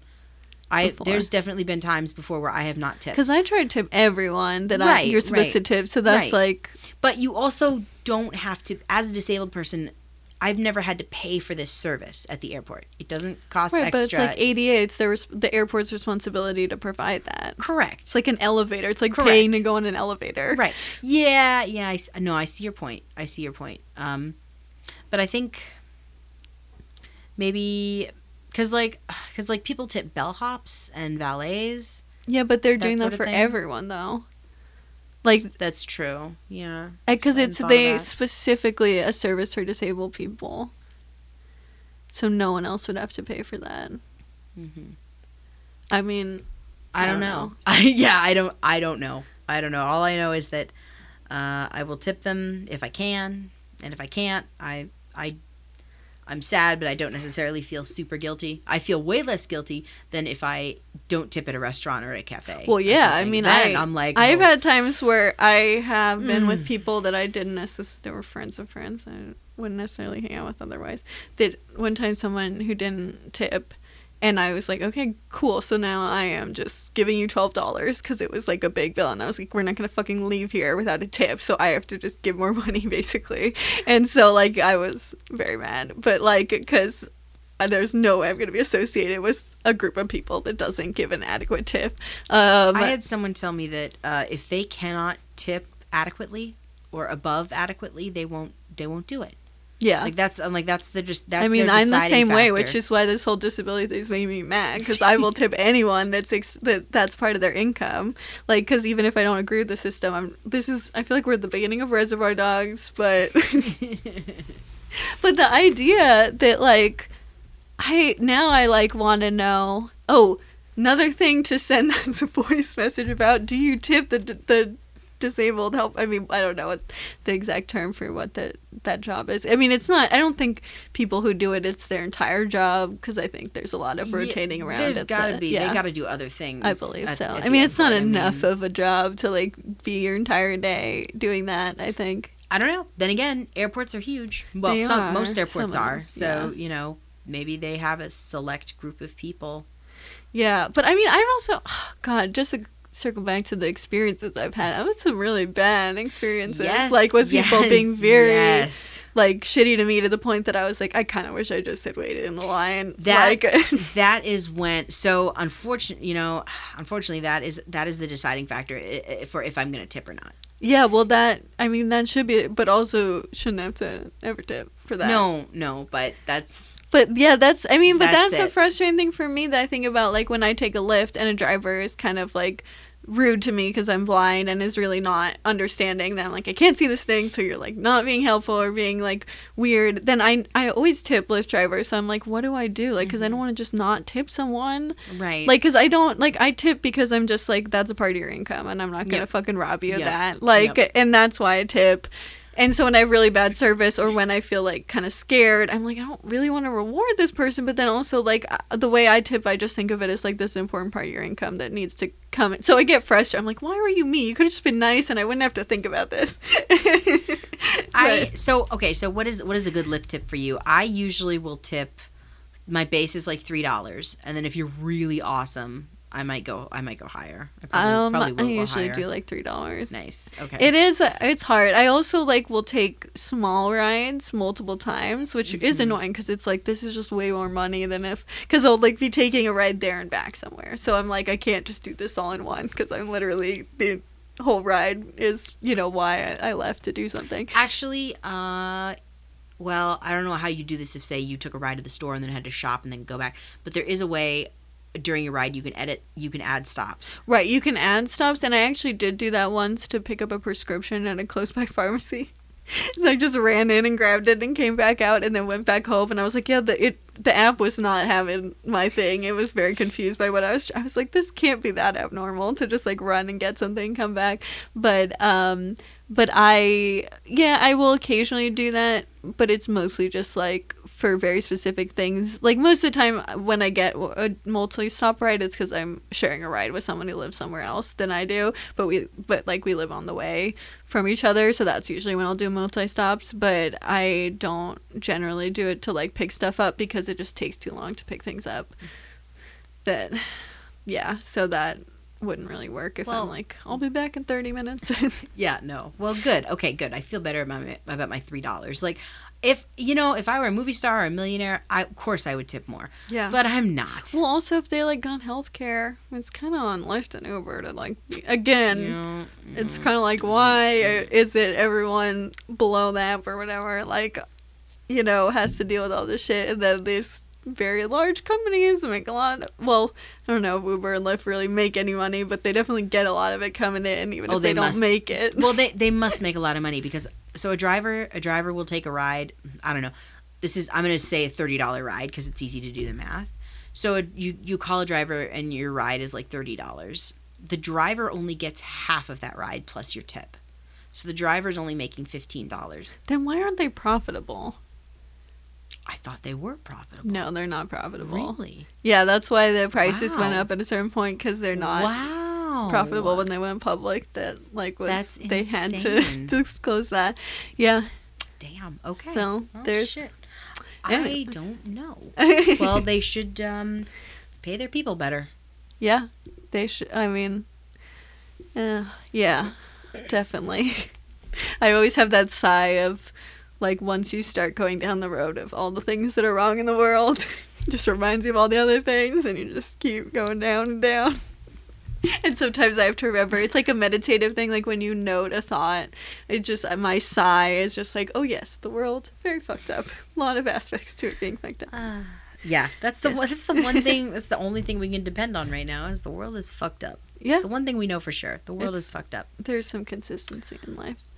Anyway, um, anyway, that half an hour long tangent, whatever that was, that was cool. We should do maybe our final impressions. Yes. Yes. Okay. Absolutely. So this is, um, I'll do the little explanation. Mm-hmm. Um, this is our blind acuity test where we both come up with a number of, like, in the um, parlance, is that right? Um, of like twenty twenty vision would be a very... Um, non-blind movie, like something that's entirely sighted people, sighted people everywhere. There's no blind person was ever talked about in the entire process. And then twenty-two hundred would be like, this is like legit. This is a real blind person movie. That's legal blindness. That's why twenty-two hundred. Um, anything above twenty-two hundred, super blind, awesome. Not like Daredevil super blind, but like very awesome to blind people. Um, and then, uh, yeah, anything between twenty twenty and I mean, I guess people understand how math works, so I'll stop there. But yeah, so do you want to go first? Sure. So, gosh, um, I I'm probably gonna rate this a lot higher than I, I and then like I said than, than I initially initially thought I was, because yeah. I had. I just had a really good time with this movie. Yeah. So, I don't know. I'm probably sitting at like a twenty ninety. Okay. Maybe, or maybe even a, a twenty-one hundred if I think about it. twenty-one hundred was my gut reaction. Then I'm like, okay, just walk go. that walk that back for a second here. Let's go the twenty ninety. Yeah. What made you walk it back? If the, if you can. Because I definitely wouldn't point to Daredevil and say this, this.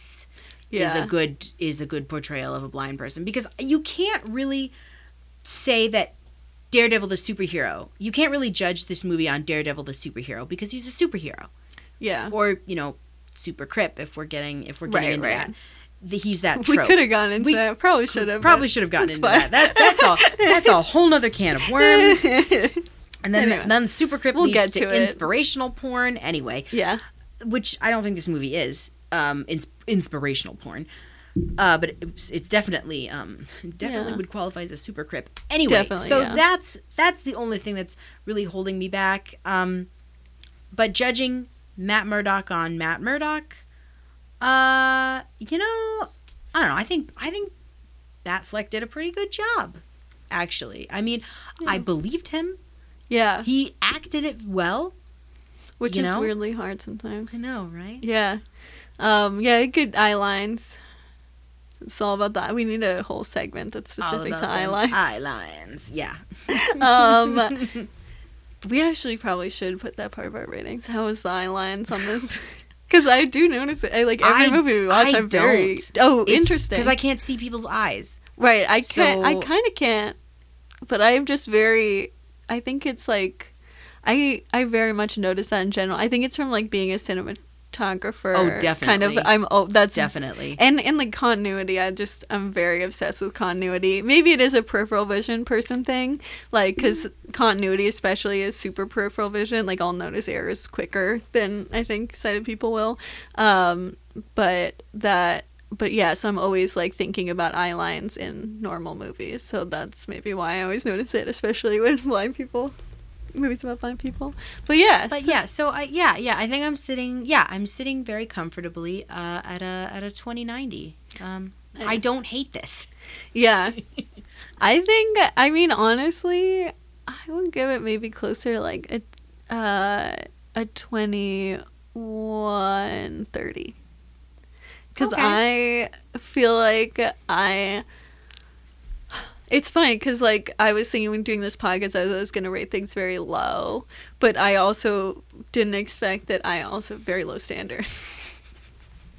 And so I think that that has definitely really almost more affected my ratings because I think the fact that they really did think through what perceiving the world with different senses than just vision is, and I think that that is a big trap that a lot of these movies fall into of just like being so focused on the lack of sight and like what sight is like and thinking kind of like how when studies of like blind people are not actually to help blind people, they're just like, well, sight does this because blind people act this way, and it's like, okay, cool, could you do a study that actually helps us and like we would care about? That's it. Yeah, another thing. But like I think that that is a cool thing about the movie is just how much it tries to really think through like sense other senses and how that works, and and and I did like as a kid I think recognizing someone in a movie in that way is just it just really didn't happen, and like and I think it really stuck with me as a kid because of that. And now as an adult with like I was I was also surprised that like because I thought like okay I was so deprived of any like no one was even I wasn't even allowed to be blind, so I was just so it, it was something I wanted so bad and was felt so so far away, and so I was like maybe that deprivation of blind representation as a kid like made this seem way better than it was. But I like even though it had a lot, it does have a lot of problems, and there are things that were unbelievable, and there were a lot of inconsistencies. And um, at least I think it tried more to think and to. I really did like love the way that it visualized and the way that it really tried to like use vi- the visualizations and the um.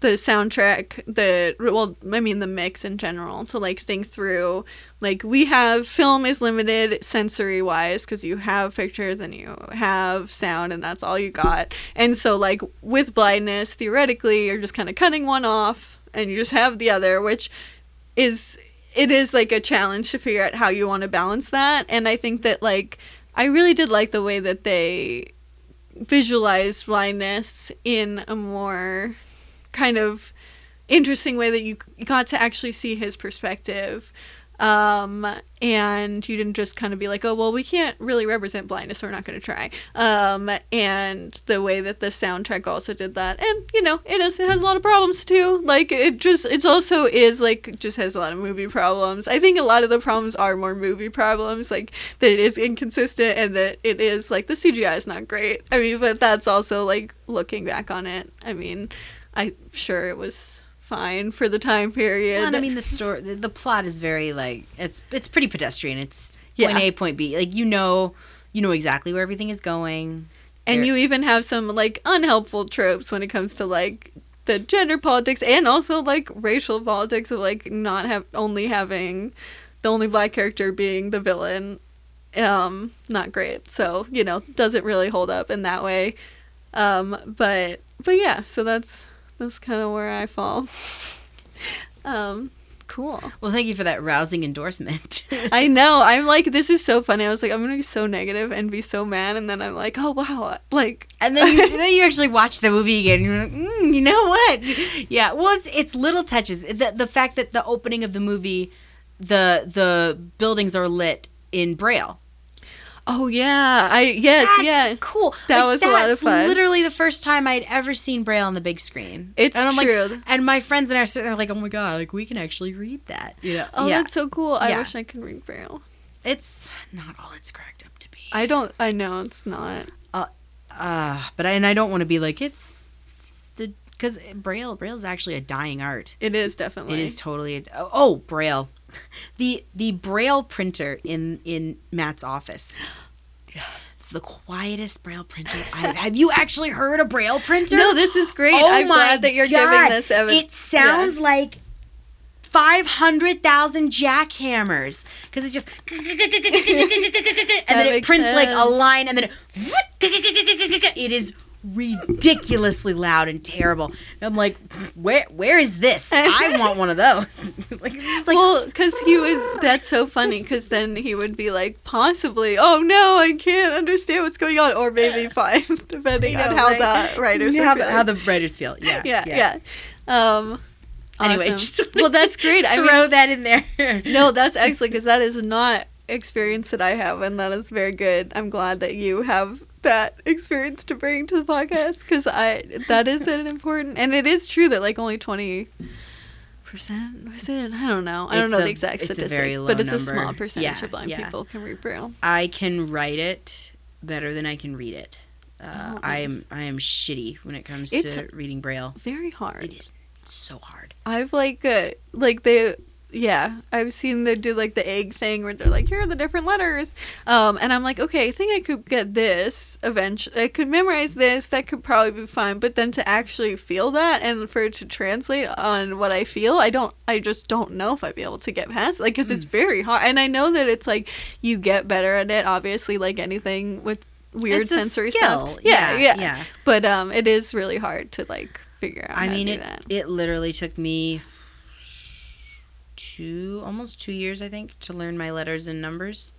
Because you just drill them over and over Is that like, and over again. Was that mostly to memorize them, or was it mostly to, like, be able to feel them properly? A little of both. Okay. Uh, because Braille is divided up into two grades, grade one and grade two. Grade one is literally just the letters and the numbers. Right. That's it. You, all you learn is the letters and the numbers and how to spell and write things. Grade two is everything else. because...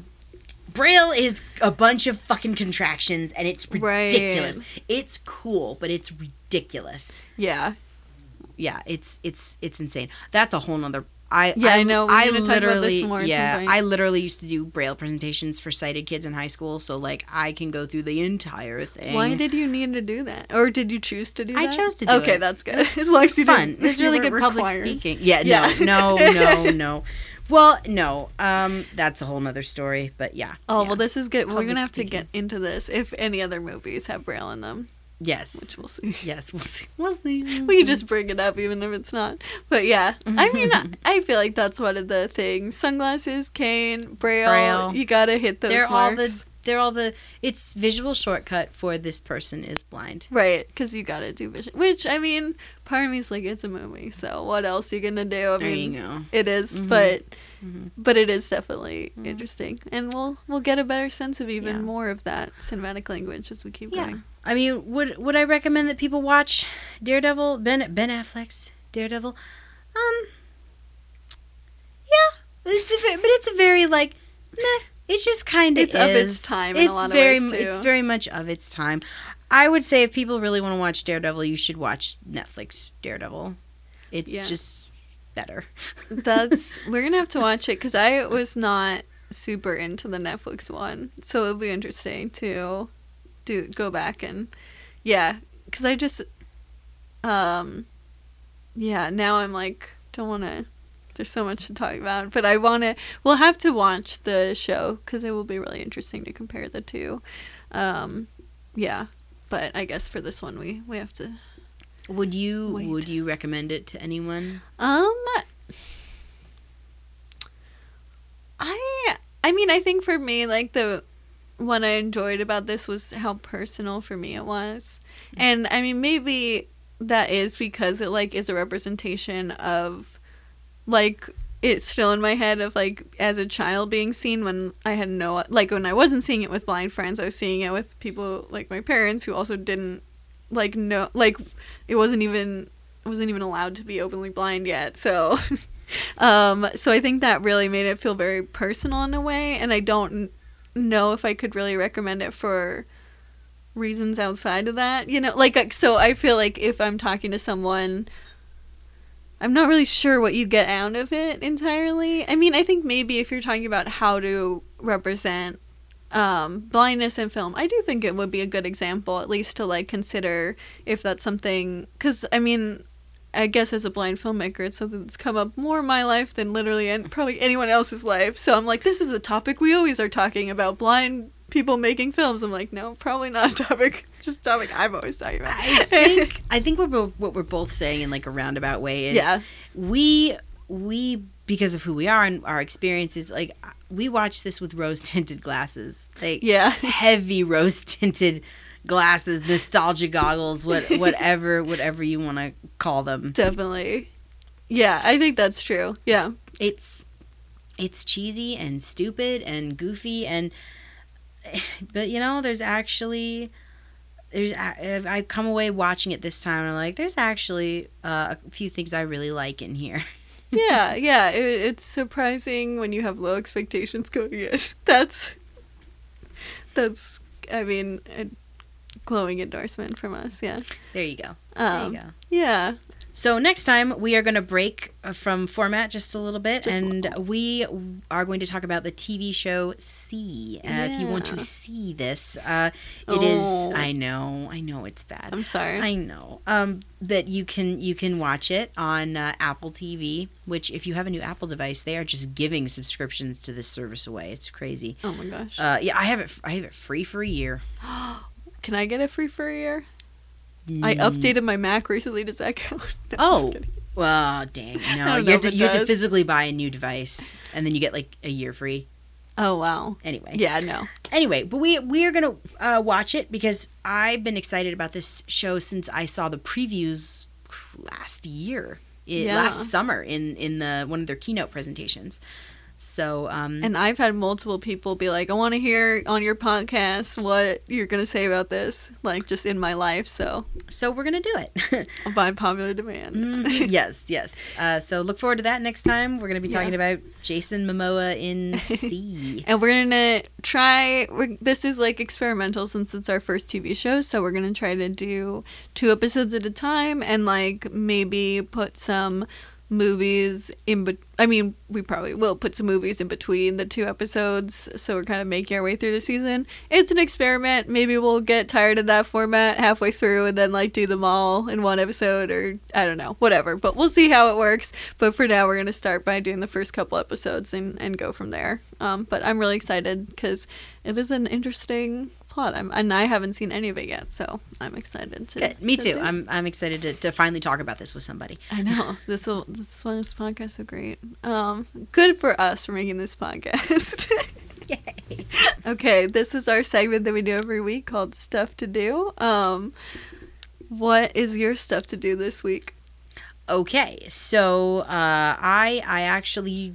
have been thinking about this a little bit, and uh, I, I have something.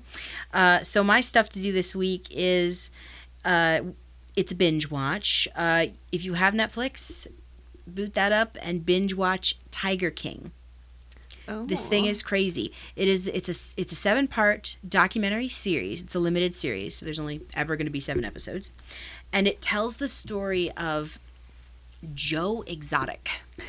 Joe Exotic is a gay, mullet-wearing, gun-toting cowboy oh my who God, lives what? in Oklahoma and has two hundred twenty-seven tigers.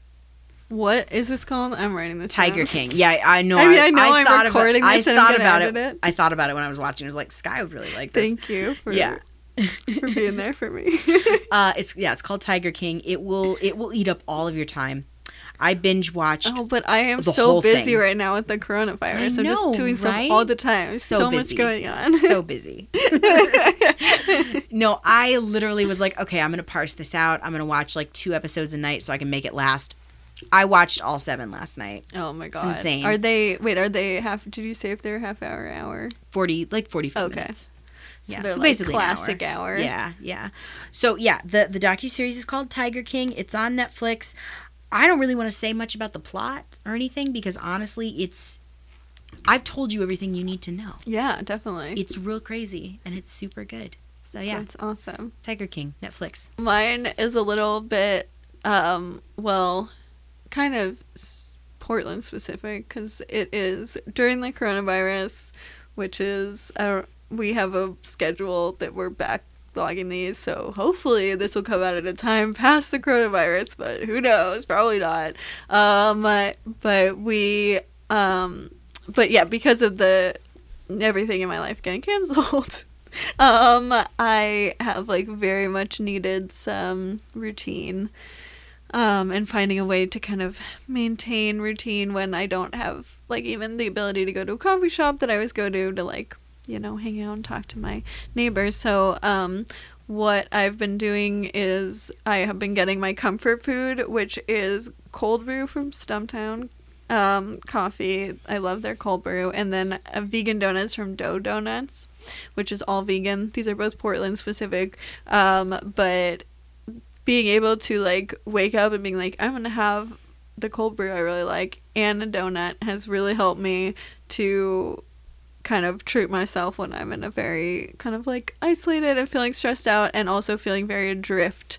It is really nice to have something that I'm um, still can have because it's not canceled like everything else. Um, and it's just something that's routine. Do you, uh, do you freeze your donuts to make them last longer or do you just eat them? I refrigerate them. You refrigerate, okay. Um, yeah, I guess I probably could freeze them. Well, so I ask because I actually have a friend who works, uh, who worked on a, um, on an apple orchard last summer, and they take their and they make all kinds of things with these with their apples. And one of the things they make is apple fritters. Oh yeah. And she's like, I will send you some. I put them in the freezer, and I'm sending you them, uh, in the mail.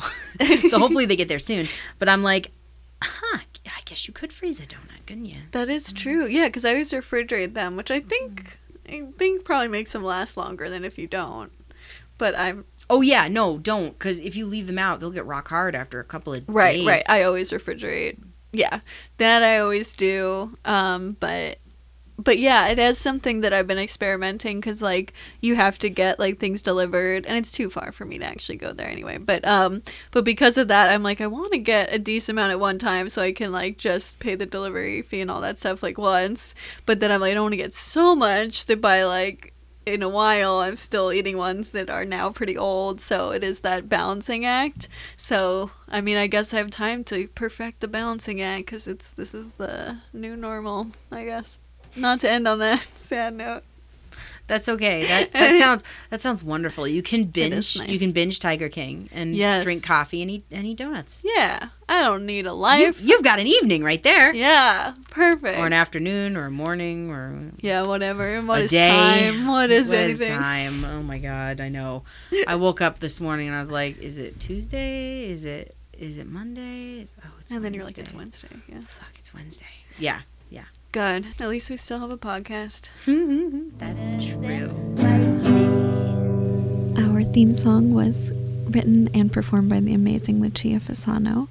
You can check her out um, at lucia fasano dot bandcamp dot com. She has a lot of really great stuff. Um, we did get social media. So you can follow us on Twitter at White Cane Pod or on Instagram at Citizen White Cane. Uh, you can send us an email to citizen white cane pod at gmail dot com. And, um, of course, don't forget to subscribe and rate and review and all that stuff.